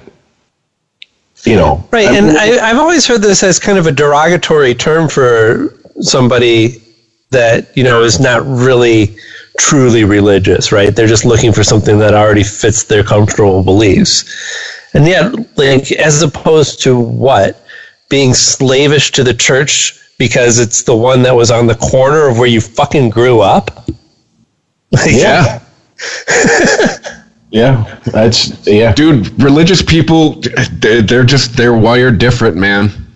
Well, you know, at a certain point, it's like you're in this because you then don't have to think about any of this shit. Yes. You can take somebody else's word for it. Well, what has been, I guess this is a question more for Chris, because I don't know if it's like this in Catholicism, but in my lifetime, I've noticed that there's been a pretty big shift away from the hellfire brimstone preaching in the Protestant religions that I've had contact with, mm-hmm. more towards the God is love and all this focus on the positive stuff. And there's now this shift that I'm starting to see, especially with family members and stuff they post on Facebook. But one of my family members posted an article about how we need to get back to biblical hatred. And it was jarring to read because it flies in the face of the new agey preaching style that I've heard for the majority of my life. But then I did some digging, and there is, yes, that there is a groundswell of support for, you know, let's go back to the hellfire and brimstone and preach what's going to happen to you if you don't follow what God Absolutely. Tells you. Absolutely, because that new agey shit is how you get will and grace. Exactly. I mean, you know, basically this article was saying it's okay to hate gay people. It's okay to hate people from other religions who oppose your religion. Right. That's a healthy hatred because God hates right. them. Yeah, it's your duty to, right? Like, you should be hating on them so that they understand the evil that's inside of them. Otherwise, there's no hope for them to find heaven. But it goes, and at the end of, you know, at the end of most of these articles I've read that are espousing this nonsense, they go back to the you know, the mealy mouth, wishy-washy, but ultimately you have to hate the sin and love the sinner, because that's your escape hatch. That's how they get away with that. I don't hate you. God doesn't really hate you. He hates your sin. And if you would just stop that sin, you wouldn't incur God's wrath. Right. And I mean, right. Which is really just saying, I hate anybody who doesn't conform to my beliefs. Yeah. Yes. It's generally religion. Yeah. And it just so happens that these beliefs will be instilled in you when you're a child, when you don't question things that adults tell you. You take everything at face value. And if you are encased in a bubble with these type of people for most of your life and you never step out of that bubble, you'll never even think to question it. I mean, I think I brought this up before. When I started having a lot of contact with my dad's side of the family, as I got older. You know, they're the type that, you know, you go to eat at their house and they'll look at me and go, "Okay, you're our guest, Rich, lead us in grace." And I'm like, "No." Why not? Because I don't believe in it. You want me to pray to a God I don't believe in? If you come to my house and we sit down to eat and you want to pray, I'm not going to tell you you can't pray. Go ahead. Pray all you want. Pray out loud if you want. I don't give a shit. Meanwhile, I'm eating. I like my food warm. Sorry. And, you know, their attitude was, who's putting these ideas in your head? As if I couldn't come up with these thoughts on my own. You know, and then it was, you know, I had a family member try to go, you know, I went through what you went through. You're questioning everything. You're walking around going, why do we call a tree? And I'm like, no, that's not what it's like. Oh, Jesus Christ. I'm looking at shit like, how many people have come back from the dead? Nobody. How many people walk on water? Nobody. You know, and if I am supposed to use my eyes, I remember a Cars video where Rick Ocasek walked on water, so I guess he's the second coming of Christ. Right. Which would explain how he got Paulina Poroskova. How many have actually even seen God? You know, I mean... Well, some people... Really? Well, in a dream, but they could describe them really well. Or a piece of toast, a muffin. You know, and it's their way of trying to soften. Now, if I was a complete stranger, they would probably go at me hard, but because I'm a family member and they love me, and in their mind, they want me to go to heaven with them. So they're the fact that I'm a family member and the fact that they feel they have my best interest at heart. It's not, oh, you're speaking blasphemy, you need to be silenced, shut it down. It's, who put these ideas in your head? Someone's messing with you. And I'm like, yeah, the people that told me that there was talking snakes and burning bushes that God communicated through, those people were fucking with me. You're absolutely right. You can't really get anywhere with them. And that's one of the reasons, sadly, that I have family members I was very close with for a lot of years, especially after my dad died. And we just don't talk very often because they can't go a half hour without injecting Jesus and God into everything they talk about. And I can only take it so long before I have to say something. Or, and this happens way more often now because I've learned to bite my tongue, I'll inadvertently say something that will set them off on a rant. Like, perfect example, I had a family member who used to watch The Walking Dead. We would call, we would talk about it. He'd ask me about what happened in the comic books, and we'd compare it to the TV show. You know, it was like, we both enjoyed it. We talked about it. He became born again. I brought up The Walking Dead, and the conversation shut down because that's not of God. Get the fuck out. I would hang up. I don't watch that show. That show glorifies death. And the only person that can beat death is Jesus and our Father and God in heaven. That's the only people. So that shows not of God. In other words, that shows worldly, a.k.a. demonic. And I'm like, what do you say to that? I mean, I know. Like, it's kind of gone downhill after season 5 anyway. Like, I liked Negan for about 2 episodes, and I was like, all right, we get it. You cuss a lot and you walk around with a bat on your shoulder. Great, wonderful, you know? But no, seriously, I mean, I know that, you know, I've had back and forths with various co-hosts on this show. But I mean, I honestly, just stop.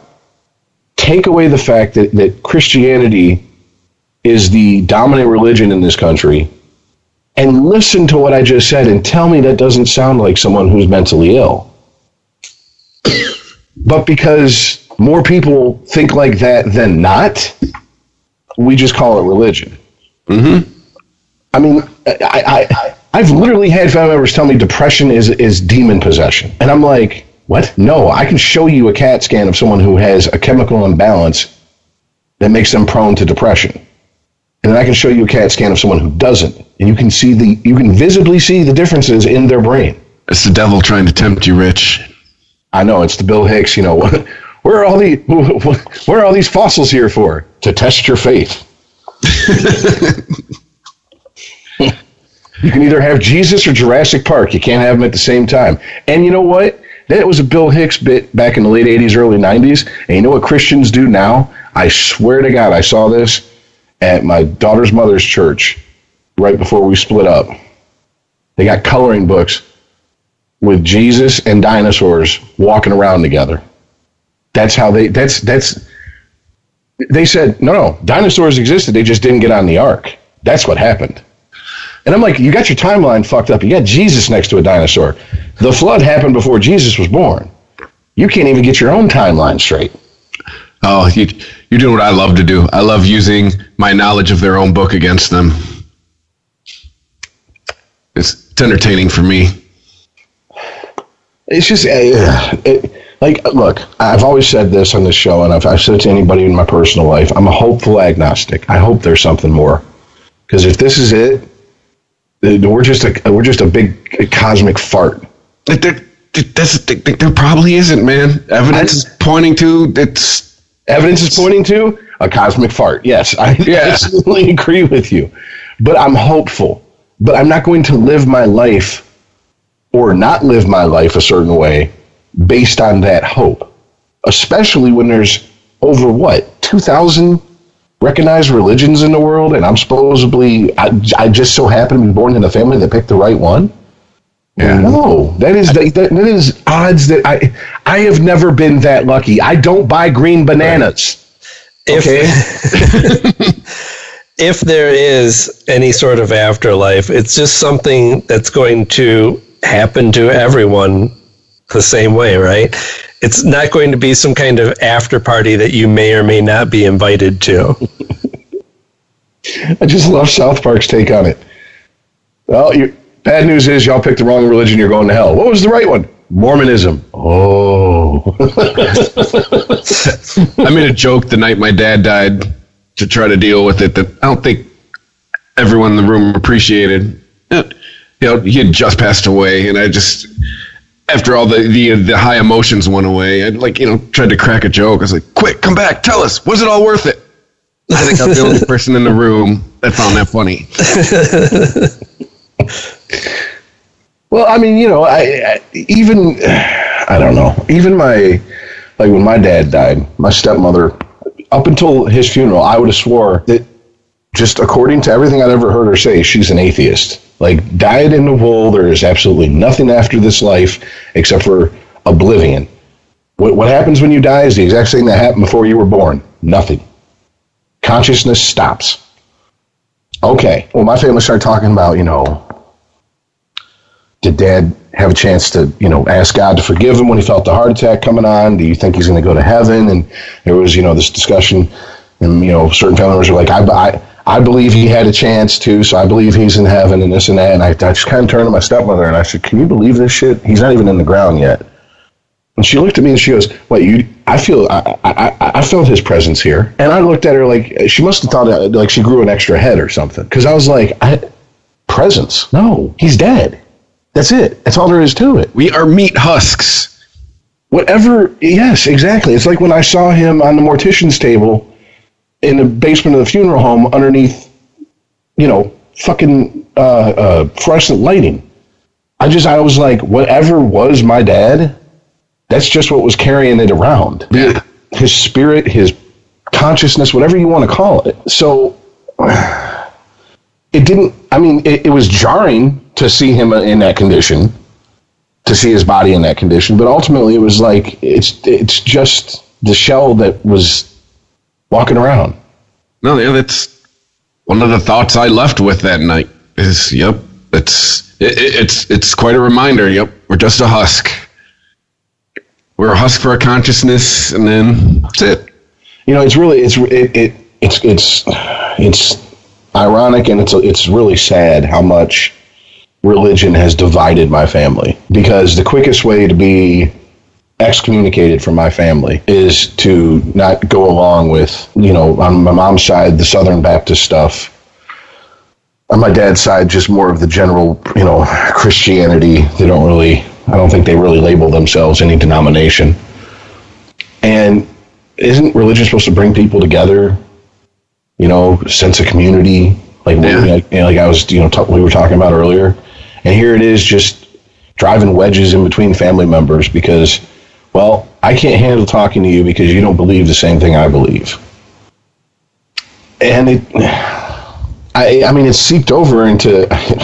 There's families that are torn apart over politics these days, which is retarded. That's another conversation. Exactly. You know, my brother said it best. He goes, "You didn't come up with the Tumblr. The minute you say something I don't agree with, I write you off." Mentality that my generation has.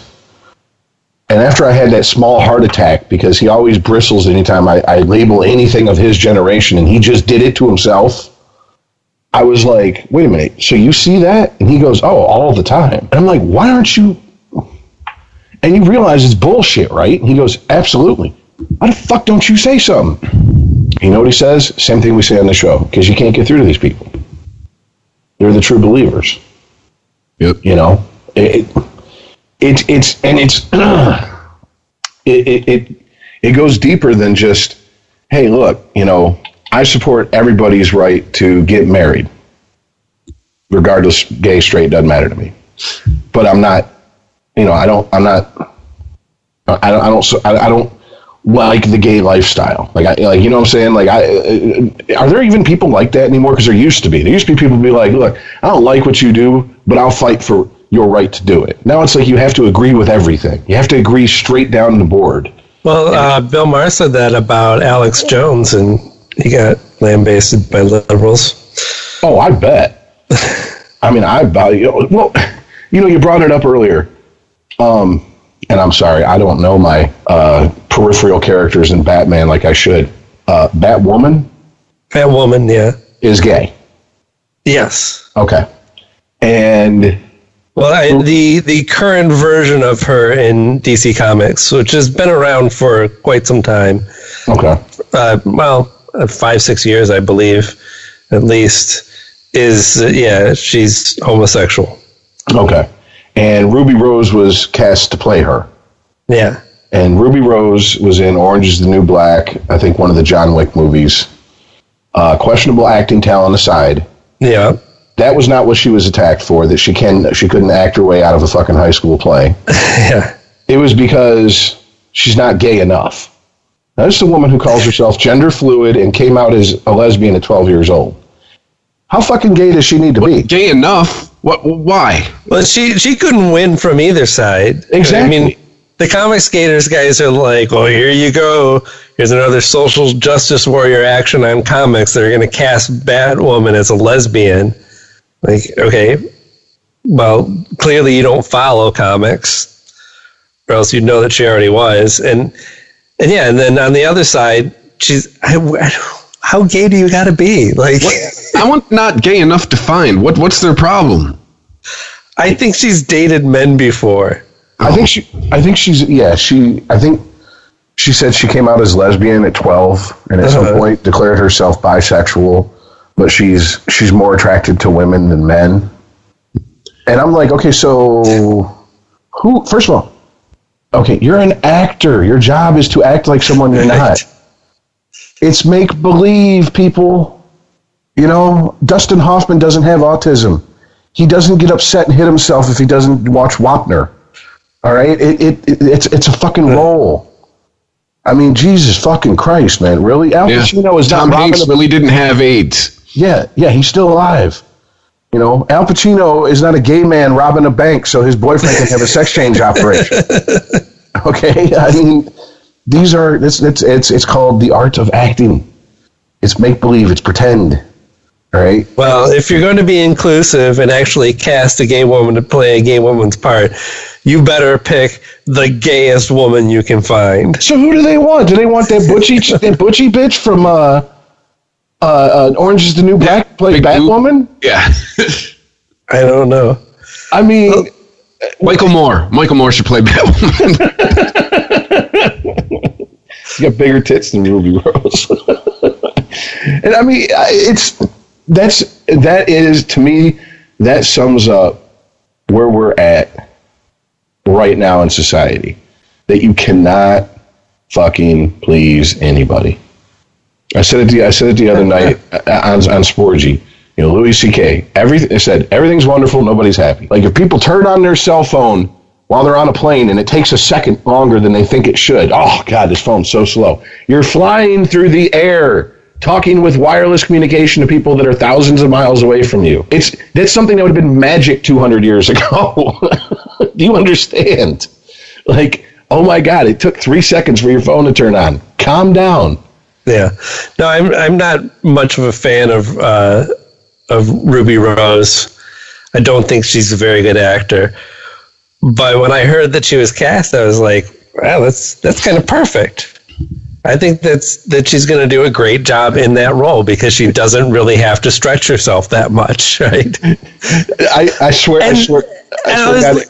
Aaron, I thought, oh, that's perfect. They can't get mad about that. And then the gay community said, hold my beer. Excuse me. Hold my chocolatini. But dude, what was it? There was something with Common a few weeks ago where they were angry that his stand-in was, keep in mind, this person was still black. He had a stand-in that was a lighter complexion than Common. So they put some makeup on the stand-in's face to darken their complexion. Keep in mind, still a black person. Right. And yeah, and this production company or whatever is getting, you know, lambasted for putting somebody in blackface. This is a fucking Spike Lee movie from 2000. It's called Bamboozled. People, Jesus fucking Christ. Are you kidding me? I'm not shocked, but it's just like, really? Okay. Everyone was outraged that this stand-in was put in blackface. Meanwhile, let's forget about all the technical aspects of a movie where you need to make sure you still have the right lighting, the right blocking, all that shit. But sure. And let's ignore the fact that every actor on that set is covered in makeup. Yeah. Makeup that darkens or lightens their skin tone for the shot, by the way. Well, I mean, if you think putting the stand-in in blackface looked racist, imagine what it's going to look like when you watch Common's movie, whatever he's in, and all you can see are his teeth and eyeballs. It's going to look racist as fuck. Well,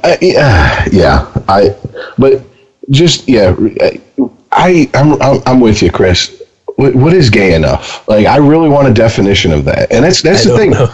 Here's the thing. For all the people that were bitching that she's not gay enough, and all the people bitching at the people bitching that she's not gay enough, no one asked that question seriously. And I mean, it's like, do I have to start my own, like, news website so I can just ask these questions that it seems like should be the first question out of your mouth, but it's never even uttered? Like, define it. What is it? It's like when someone, I had a friend for a lot of years, and he was black, and he grew up in Farmington Hills, and, you know, if you heard him on the phone, he didn't have a very thick black accent. Didn't have one at all, really. And people used to say to him all the time, oh, you're the whitest black person I know. So he bothered to pay attention in English class? And he would hold that against him? And he would say to me, and by the way, he's pretty dark. He'd go, how fucking black I gotta be? I'm serious. He's like, I'm a shade lighter than Wesley Snipes. How fucking black do I have to be before I'm a real black person? What's a real black person?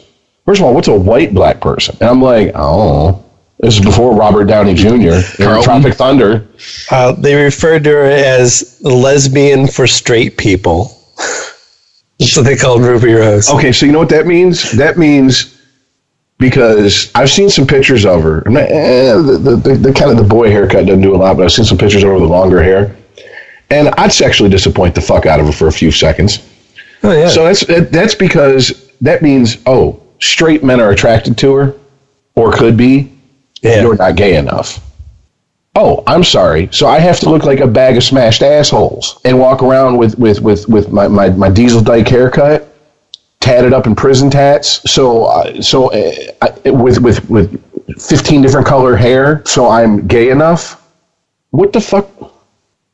Isn't that body shaming? So I was thinking, I'm surprised that there isn't a campaign that all of these comic book movies are fat shaming people with their perfect bodies.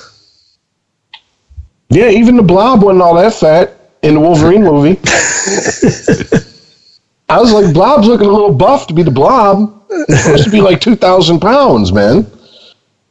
But I, you know, see, this is why I'm like, okay, it's so easy to get lost up your own ass once you start playing this game. I don't understand why we just don't, like, more people just refuse to play it. Like, case in point, we were talking about earlier. Someone calls you Islamophobic. Fine, I'm an Islamophobe. Stop throwing gay people off the roofs of buildings. How about that? How about we work on that one? Okay. Stop stoning women who dared to, you know, not wear forgot to wear a burqa the proper way one day. Stop spewing your straight white male privilege at me, Rich.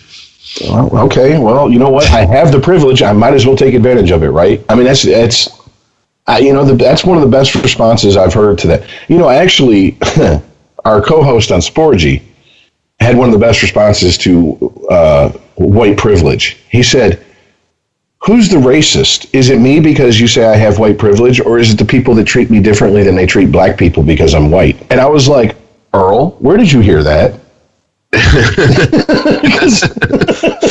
I'm like, did you come up with that on your own? Did you smoke some weed when Chris was down there? How did you get this insightful? And it's a very valid question, and it's a valid response to the accusation, because it always is. It's just an accusation. You have white privilege. Okay, well, do I demand I get white privilege, or do people treat me with white privilege? So who is the true racist? Yeah, if you were treating me different based on the color of my skin, I mean, should I get you a dictionary? Because it seems like textbook definition to me. I'm just over it. Like, when I talk to people and someone's like, oh, can't believe you said that. And 9 times out of 10, it's always some young white person. And I'm like, get over it. Stick around. It's going to get a lot bumpier of a ride here in a few minutes. Wait till I get on the roll. I'm just warming up because I'm tired of it. Okay, call me Eminem, baby. I am what you say I am. I don't care anymore, because caring has gotten us nowhere. It's like it's like the live song where all this talking got us. Just right back at the beginning where we started off. You know, that's one of the things. In Todd's goodbye rant, I kind of agreed with, you know, we have to start to move forward. The only way I can see to move forward is to go, fine, I don't give a shit what you got to say.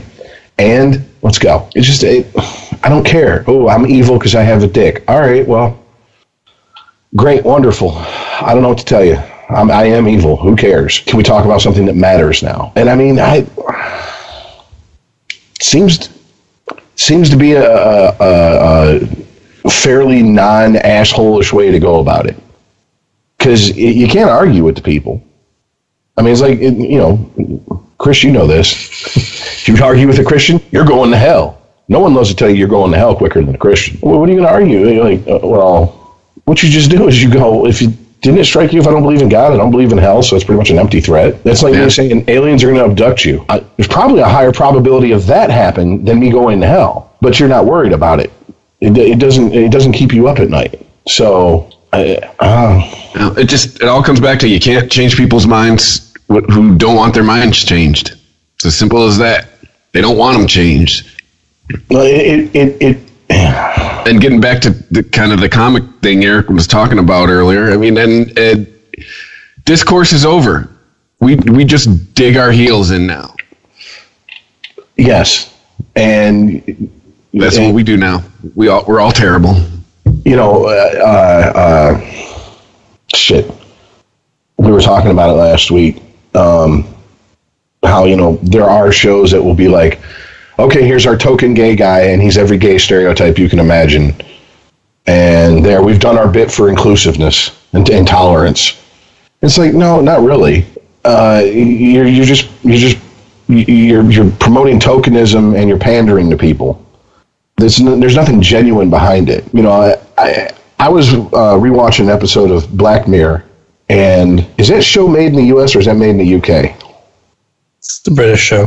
Okay, this might explain it then. Can't just be regular Mirror, Rich. Yeah. With the non-social construct of race mirror, I was watching that show. Yeah. And the It was the one where you date someone for a certain period of time. Well, the couple that ends up together was a white guy and a black guy, or a white guy and a black woman. It wasn't like made a big deal of. It was treated just like it's treated, or it should be treated, if you see it in day-to-day life. Right. No big deal. That's what people bristle at, is when they're told and it's shoved in your, this is a big deal and you have to accept it. No, that's not how you get people to fucking accept or even listen to your side of anything. And it's become just crystal clear to me. We have a lot more people that are just taking sides and they don't care if anyone's listening to them. They just want someone to shout at. But I mean, I watched the show and it didn't even strike me until after I was done watching it. I'm like, oh, that was an interracial couple. Why? Because it wasn't a fucking plot point. Because it didn't fucking matter to the story. It didn't. Yeah. It wasn't, oh, they're an interracial couple in 1950s Georgia. Yeah, then that's a major plot point. It was, they're an interracial couple in the near future, and it doesn't fucking matter whatsoever. They don't need to be celebrated, nor do they need to be denigrated. They just can be left alone to be fucking happy. Ta-da! Not that hard, folks. It reminds me of a quote from Morgan Freeman. It was from an interview a few years ago. It's on the Adam Carolla show a few months ago. Like, how are we supposed to stop racism? He goes, stop talking about it. His point was pretty much stop bringing it up all the time, and it'll be amazing about how the shit will probably work out. Because I think that if they'd have followed up, his thinking is probably, because you can't really change how people fucking feel. If someone doesn't like black people, shaming them isn't going to make them change their fucking mind. We're back to like talking to religious people here. Yeah, I mean, it wasn't the Scarlet Letter was a cautionary tale, not a how-to guide. All right, that's not how you get shit. That's not how shit works. And I guess that's what's so irritating when I see these and hear these so-called progressives talk about, we're going to drag people kicking and screaming. No, you're not. You are going against human nature. You are fighting instinct. Our instinct is, when we are attacked, to either fight, or freeze. And I think people are finding out, people got a lot more fight in them than they fucking expected. So much fight that they fucking put fucking Donald Trump in the White House. And it's like, you're hammering at that same nail with that piece of soap. And you're wondering why the nail won't go in. And when that piece of soap is fucking gone, you grab another piece of soap, but this time it's Irish Spring instead of Dove. So it's going to make a difference. It's not. You're using the wrong tool for the job. And it's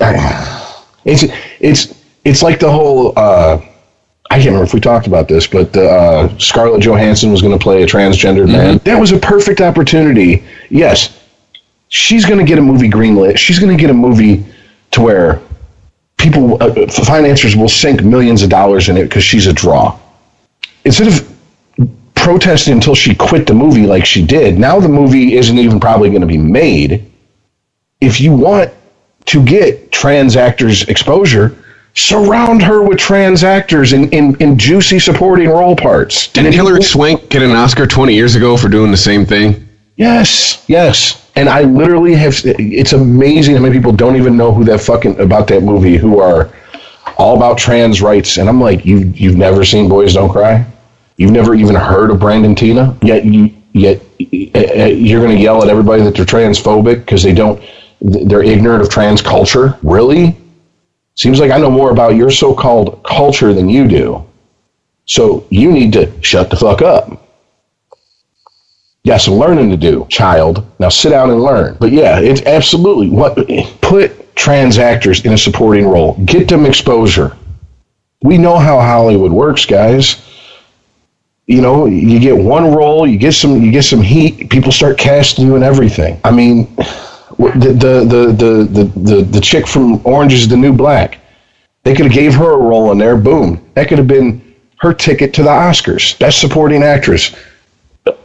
Even a Golden Globes nomination will get her enough heat to where they're going to Hollywood at the end of the day, wants to cash checks. They're going to put whoever's going to put asses in the seats in movies. It's just, business. You need money. You have to make money. You don't make money, you're not a business. I mean, it really makes me wonder, like, the quote-unquote leaders of this community, what the fuck are they doing? I mean, because they're literally cutting their nose off to spite their face left and right. And it happens all the time these days. And if you really want to further your cause, you have to pick and choose the battles to fight, because you can win a lot of battles and still lose the war, and that's the way it's looking for you people right now. Sorry about your luck, and you're doing it to yourself. I'm still stuck on this not gay enough. You're not a real gay guy. What? Does she have a chick like eating her pussy at all times? That's what I was going to say. Does she have to go down on a 300-pound lesbian on the 50-yard line? You know what I'm saying? Of a Patriots game or something? I mean, is that gay enough? Like, it's, you know, same thing with, you know, Corey. You know, oh, you don't act gay. He's like, I sucked a dick last night. I think that's pretty gay. I'm like, fair enough. Yeah, what'd you do last night, Rich? Didn't suck a dick. So, see, that's not acting gay. I acted plenty gay. Trust me. Ask my boyfriend. Well, what does Homer Simpson say in the episode where they befriend what's his name, the director? John Waters. John Waters. And he talks about how he's an American male and he likes something like his beer cold, his steaks bloody, and his homo's flaming. Yes. Which, isn't that the episode where he has the wind-up Santa that's ho, ho, ho? Uh-huh. Oh, no. Yeah. Oh, it's not? That was the Christmas. Yeah. That's their first one. That was a Christmas episode, wasn't it? Wasn't that Flanders? No, he has John Waters' character has the robot Santa that scares away the, it wasn't a Christmas episode. There just happened to be reindeer there. Because he was supposed to take him hunting. That's why. You know. Just John Waters hunting. Well, no, they were going to take the boy. Bart was going to go hunting to counteract his interactions with John Waters' character. Make sure that he grew up straight. Or he puts Bart in front of the billboard for Laramie cigarettes, and it's got girls having a pillow fight on it. Mm-hmm. Yeah. And he has him just sit there and watch the billboard, and then comes back like an hour later, and he's like, "How do you feel, boy?" And he's like, "Well, I kind of want a cigarette." And he's like, "That's a start. What's your brand?" And he's like, "Anything slim." No.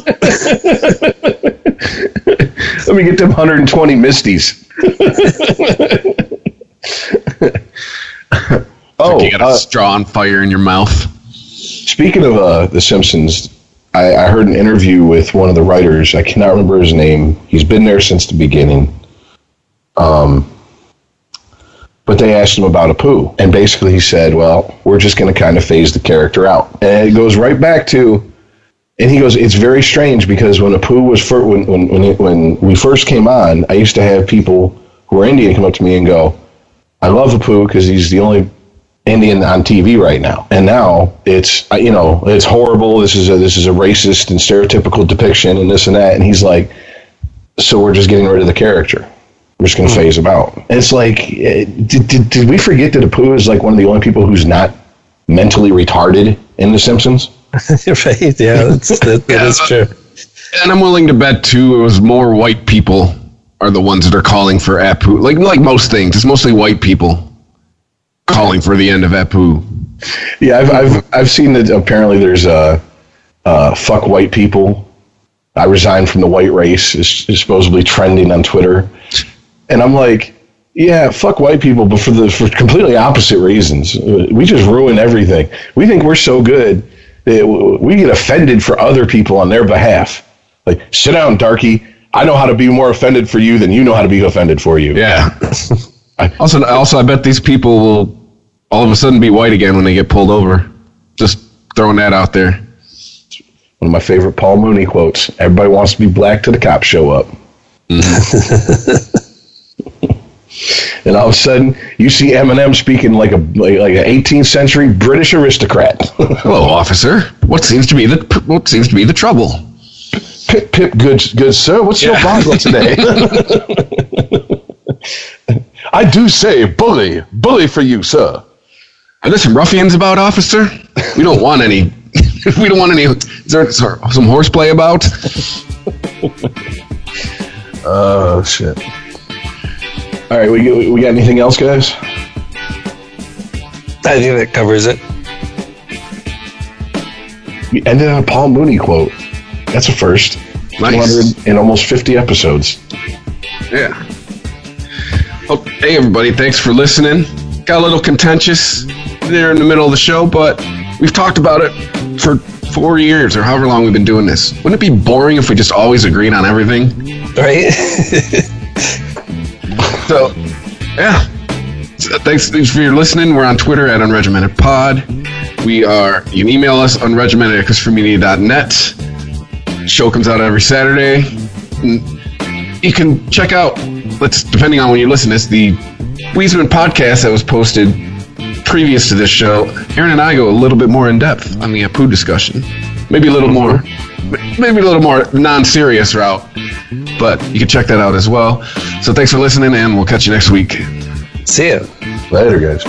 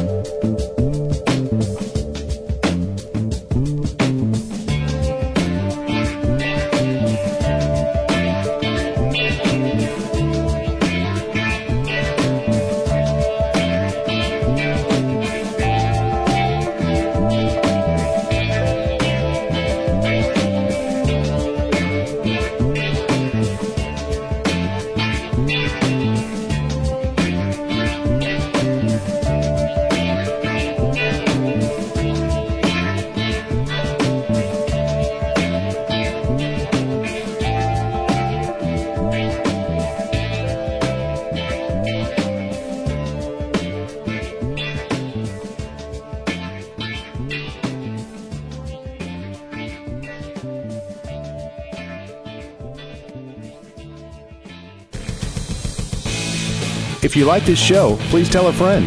Please follow us on Twitter and like and share us on Facebook by searching for Christopher Media. You can subscribe to all ChristopherMedia.net shows for free on ChristopherMedia.net. Please make sure to rate and comment on all your favorite Christopher Media shows. Thank you in advance for supporting Christopher Media by clicking on the PayPal button and by clicking through to all the sponsors who support ChristopherMedia.net. Thank you for visiting ChristopherMedia.net, and thank you for listening. Thank you for visiting ChristopherMedia.net.